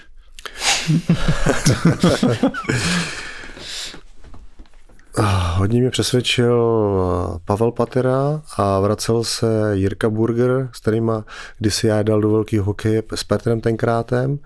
Chtěli jsme dokázat, že i když jim bylo, jim bylo 40, mě bylo 43, tak si myslím, že pořád jsme tomu těm mladým klukům nakladně měli co dát. Další věc je, že já se přiznám po té sezóně a nějakých těch veletočů zranění a všecko a už jsem byl tak unavený a zároveň se musím přiznat, když člověk má dvě operace tricesové šlachy ve svém věku, už to není jako jednoduchý se znovu do toho vracet, ukončit kariéru. Ale e, díky tomu, že jsem nakladně e, začínal, tak tam byla nějaká ta touha, aby jsem já byl ten který bude součástí toho týmu. Pro mě to byla na ambice, mluvili jsme o nějakých titulových. Vždycky ty kluci mají nějaký vývoj. Chci si udělat angažma, hrát za sebe, seš jednotlivec v kolektivním sportu a i když je to trošku jinak než u těch fotbalistů, jo, tam jsou takový víc jajínkové a sobci, tady je to víc kolektivní, ale na druhou stranu všichni chtějí lepší smlouvy, lepší kontrakty, jít do lepších zemí, do lepších hokej a vydělat nejvíc peněz. Takže teď já měl takový to, že by jsem zase chtěl mít ten týmový úspěch a pro mě to byl jako ten titul postoupit s Kladnem. Hmm. A ta smlouva a ten návrh byl, že chci být oceněný za postup. A když se to Patý dozvěděl, že byl si manažer, ty to nějakou ty mi dáváš, ty se zbláznil. To děláš půl za starým jágrem, ten mě spláchne. Teď víš, jaká je korunka, ne? No, ale mě se strašně potěšil. Vždycky si říkají, o starém jágru všichni starý pán jemu, jemu se strašně líbilo, a i Patý mi to pak říkal překvapený, ta moje vize, že mě nezajímá základní plat, ale když já budu zdravý odehrát celý playoff, pojď mě ohodnotit, že Kladno postoupil do ligy a že já byl ten přínosem. Hmm. Akorát, že se stalo to, co se stalo, že z hlavou postu do baráže mi druhý zápas ta Tricesová šlacha prdla znova, takže to byl takový ten zlom, že není tak široký kádr na tom kladně. Hmm. David Tuma a já, dva hráči, kteří měli dávat góly, první a druhý pravý křídlo se zranili, takže to se přiznám, že jsem poprvé řval jak, jak malý dítě, protože jsem takhle kariéru končit nechtěl. Jasně. V hlavě v desáté minutě druhého zápasu. No. Takže to bylo to, proč jsem se jako rozhodnul, že jsem věřil, že by se mohl kladno jako a hlavně ten kruh. Já jsem někde začal, už jsem tady jednou mluvil o 20, pak samozřejmě si řeknu, ty vole, to nějak po té sezóně zase nebudeš končit, ještě si zase 87 a pokračuj, ale to jsem si vzal po té sezóně, to jsem dělal kvůli fanoušku. Že oni mě zžádali, mě to strašně potěšilo, vrať se zpátky k tomu číslu. Hmm.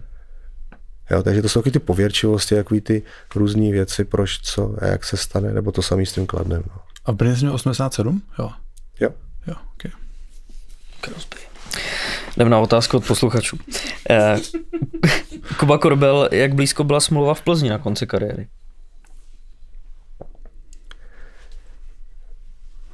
Já jsem si ji vybral. Plzeň a Liberec. A z Plzní jsem byl asi nejblíž, ale vyloženě z nějakých důvodů, teď nechci říct trenér, majitel, v jednom nebo v druhém klubu, to už není důležitý, prostě nakonec jsem tu, nakonec jsem tu smlouvu nedostal. Hmm. Proto jsem se rozhodl jít do zahraničí. Já měl z nabídku právě Ingolstadt, tam už jsme byli, ale tam jsem se právě poprvé jako rozhádal se svou agenturou, protože jsem se dozvěděl, že úplně tam řečili něco jiného, než co já jsem chtěl, aby tam dostali svého dalšího hráče. A nakonec jsem šel zpátky do Finska, do IFK Helsinki, byl jsem domluvený ale nebudu zastírat, jako tady mluvím o financích, jo. Já byl zvyklý všechno na rodinu, součástí, které mě podporovali a díky ním, díky rodině a manželce jsem to tak, takhle, kam jsem to dotáhl, mohl hrát dlouho, ale i tak jsem se rozhodl to Finsko. Samozřejmě Libor Zábranský do toho vstoupil neuvěřitelným způsobem, Jo, a díky tomu, že já ta, vím, že je rivalita Kometa, Sparta, ale já jsem Spartu neopustil. Mně už nebyla nabídnuta, jak si tady říkal Kuba, nová smlouva. Jo.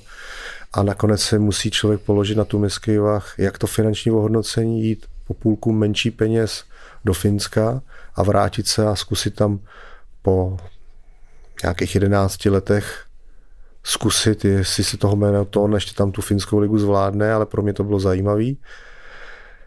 A nebo eh, mít eh, jednou tolik víc peněz a být dvě hodiny od rodiny. A to je teda to je teda 2.14 leto, jo? Ty si řešil Plzeň, ano. Liberec, pak to vypadalo na Finsku. Já jsem si vybral. Já jsem říkal agentovi, že do těchto klubů by mě zajímalo jít a kam já by ze Sparty, co se týče možná i dostupnost a hlavně styl hokeje. Jo. Jasně. Mickalová N, eh, největší parťák a kámoš v kabině, který si měl. Já myslím, že jich bylo víc, jo, ale úplně Kluci, ty, ty, kterými sedíme v kabině, se bavíme, ale já díky tomu, že jsem nikdy nebyl úplně odkázaný na ty nejbližší kluky v kabině a měl jsem širokou základnu kamarádů svých bývalých spoluhráčů, tak teďka ta otázka je, že ty kamarády úplně ty nejbližší jsem měl, ty, kteří to nedotáhli tak daleko jako já. Ale co se týče, co se týče uh, za těch 11 let, nebo ty, kteří asi působili se mnou ve Spartě nejvíc a s kterými já tomu nejvíc nahrál a prožil, tak můžu, by jsem asi vyjmenoval jich víc. A byl to Martin Štrba, Radek Filip, Jarda Hlinka, Honza Marek. Vojtěch CZ, eh, proč jsi měl na dresu celý jméno? Protože se mi to líbilo. Já mám hrozně krátký to zpříjmení. jo, a ale to všechno bylo, že mě se líbilo mít tam to jenom to P a tečka, jo. Ale všechno začalo, že plno lidí si neuvědomuje jednu tu sezónu, to nemá se mnou nic společného, hrál na Spartě, jmenoval se Karel Ton a tím to právě, že to nechali vyrobit. A já když to pak viděl, tak myslím, teď se nepamatuju, jestli jsem to měl jenom tuhle sezónu, jo, protože už jsem starý dědek, takže si tohle, tohle fakt nevybavuju, ale to ton pivo, to jsem že já žádal, aby mi tohle dělali, že se mi to líbilo. Ale tohle, co vzniklo Karel a Petr, tak tohle nebyl úplně vyloženě můj nápad, jenom že jsem to pak viděl a zároveň na těch zádech to, těch sedm písonek vypadá líp než ty tři. Takže je to jenom, že hokejista musí dobře vypadat. No když hraje hovno. Ale tak to nebyl tvůj případ. Asi. Ne, tak to bylo vždycky, všichni říkali to nějakou, proč máš bílý pálesek, proč máš bílý uši, proč musíš mít kouřový plexy, že jo. Říkám, no, protože to hezky vypadá a když to bylo dovolený, akorát, že tady nějaký blázni, jak jste zmínil, Radka Dudu a spol hráli s zrcadlovým, rozhodčí si stěžovali, že mě někde do očí a oni to pak zakázali. No tak já šťoural, šťoural, šťoural, protože jsem doopravdy přecitlivý na světlo Jo, postoupil jsem vyšetření na oči, všechno. Jestli by jsem dostal výjimku na to kouřový, no takže jsem pak dlouho hrál právě vždycky s tím kouřovým. Pěkný. To nějak děkujeme moc. Díky mu, že jsi dorazil moc zajímavé povídání. Myslím si, že máš co povědět, že možná tady nejsi naposled, jestli uděláš čas zase. Děkuji moc za pozvání. Díky, kluci. Děkujeme. děkujeme. Ať se daří a díky. Díky moc. Díky, díky. Ahoj. Hrozně příjemný rozhovor. Z Petra čišel obrovský klid, to, co samozřejmě od eh, manažera očekáváš, i když teda jako se přiznal, že za mikrofonem byl lehce nervózní. Přece jenom musíme to jakoby uznat, oba dva jsme byli taky nervózní, když jsme na tom sedátku seděli. Že to je takový, uh, takový nezvyk. No. Děkujeme Petrovi za jeho čas a ať se mu ve všem daří. Přesně tak. Já mám, já mám rád tyhle ty rozhovory, kde je ten přesah, jako, jak, jak výborná hráčská kariéra, tak třeba potom toho managementu, že je tam víc témat a, to, a není to tak, eh, tak jednostranný. No. Petr Sidney Crosby Ton. Jak už eh, jsme avizovali, začala, co jako se kouká, pojďme začala dál. sezóna pojď, nejenom pojď, pro... Pojďme dál, Richarde, pojďme. Já, dobře, dobře. Já už jdu, já už jdu. Uh, tak já jdu. Jak už jsme avizovali, začala sezóna nejenom pro manažery, ale pro hráče, realizační týmy, fanoušky, ale taky pro nás. A protože jsme tu pro vás, tak od teď už tady budeme pro vás každý týden. Budeme vycházet s největší pravděpodobností po každý ve čtvrtek, ale člověk nikdy neví. Přesně tak, člověk nikdy neví. Uh, samozřejmě budeme se snažit, aby to bylo vždycky ve čtvrtek, protože pokud to nebude ve čtvrtek, tak za to může Richard. Nemáte zač. Minulý týden nějakým způsobem byl, byl Spotify, takže doufáme, že, to, že myslíme si, že ta chyba nebyla na naší straně. Nakonec se nám to podařilo, um, podstatě tu epizodu jsme smazali, nahráli znova a už se to tam propsalo, takže věříme, že už to teďka bude v pohodě. Dobrá práce Jakube. Jakub nikdy nespí, musí řešit tyhle ty problémy. Není to jenom o tom, že se to natočí a někam se to dá, ale pořád se musí takovéhle věci řešit a kdyby jsme u toho nebyli, tak to prostě nefunguje.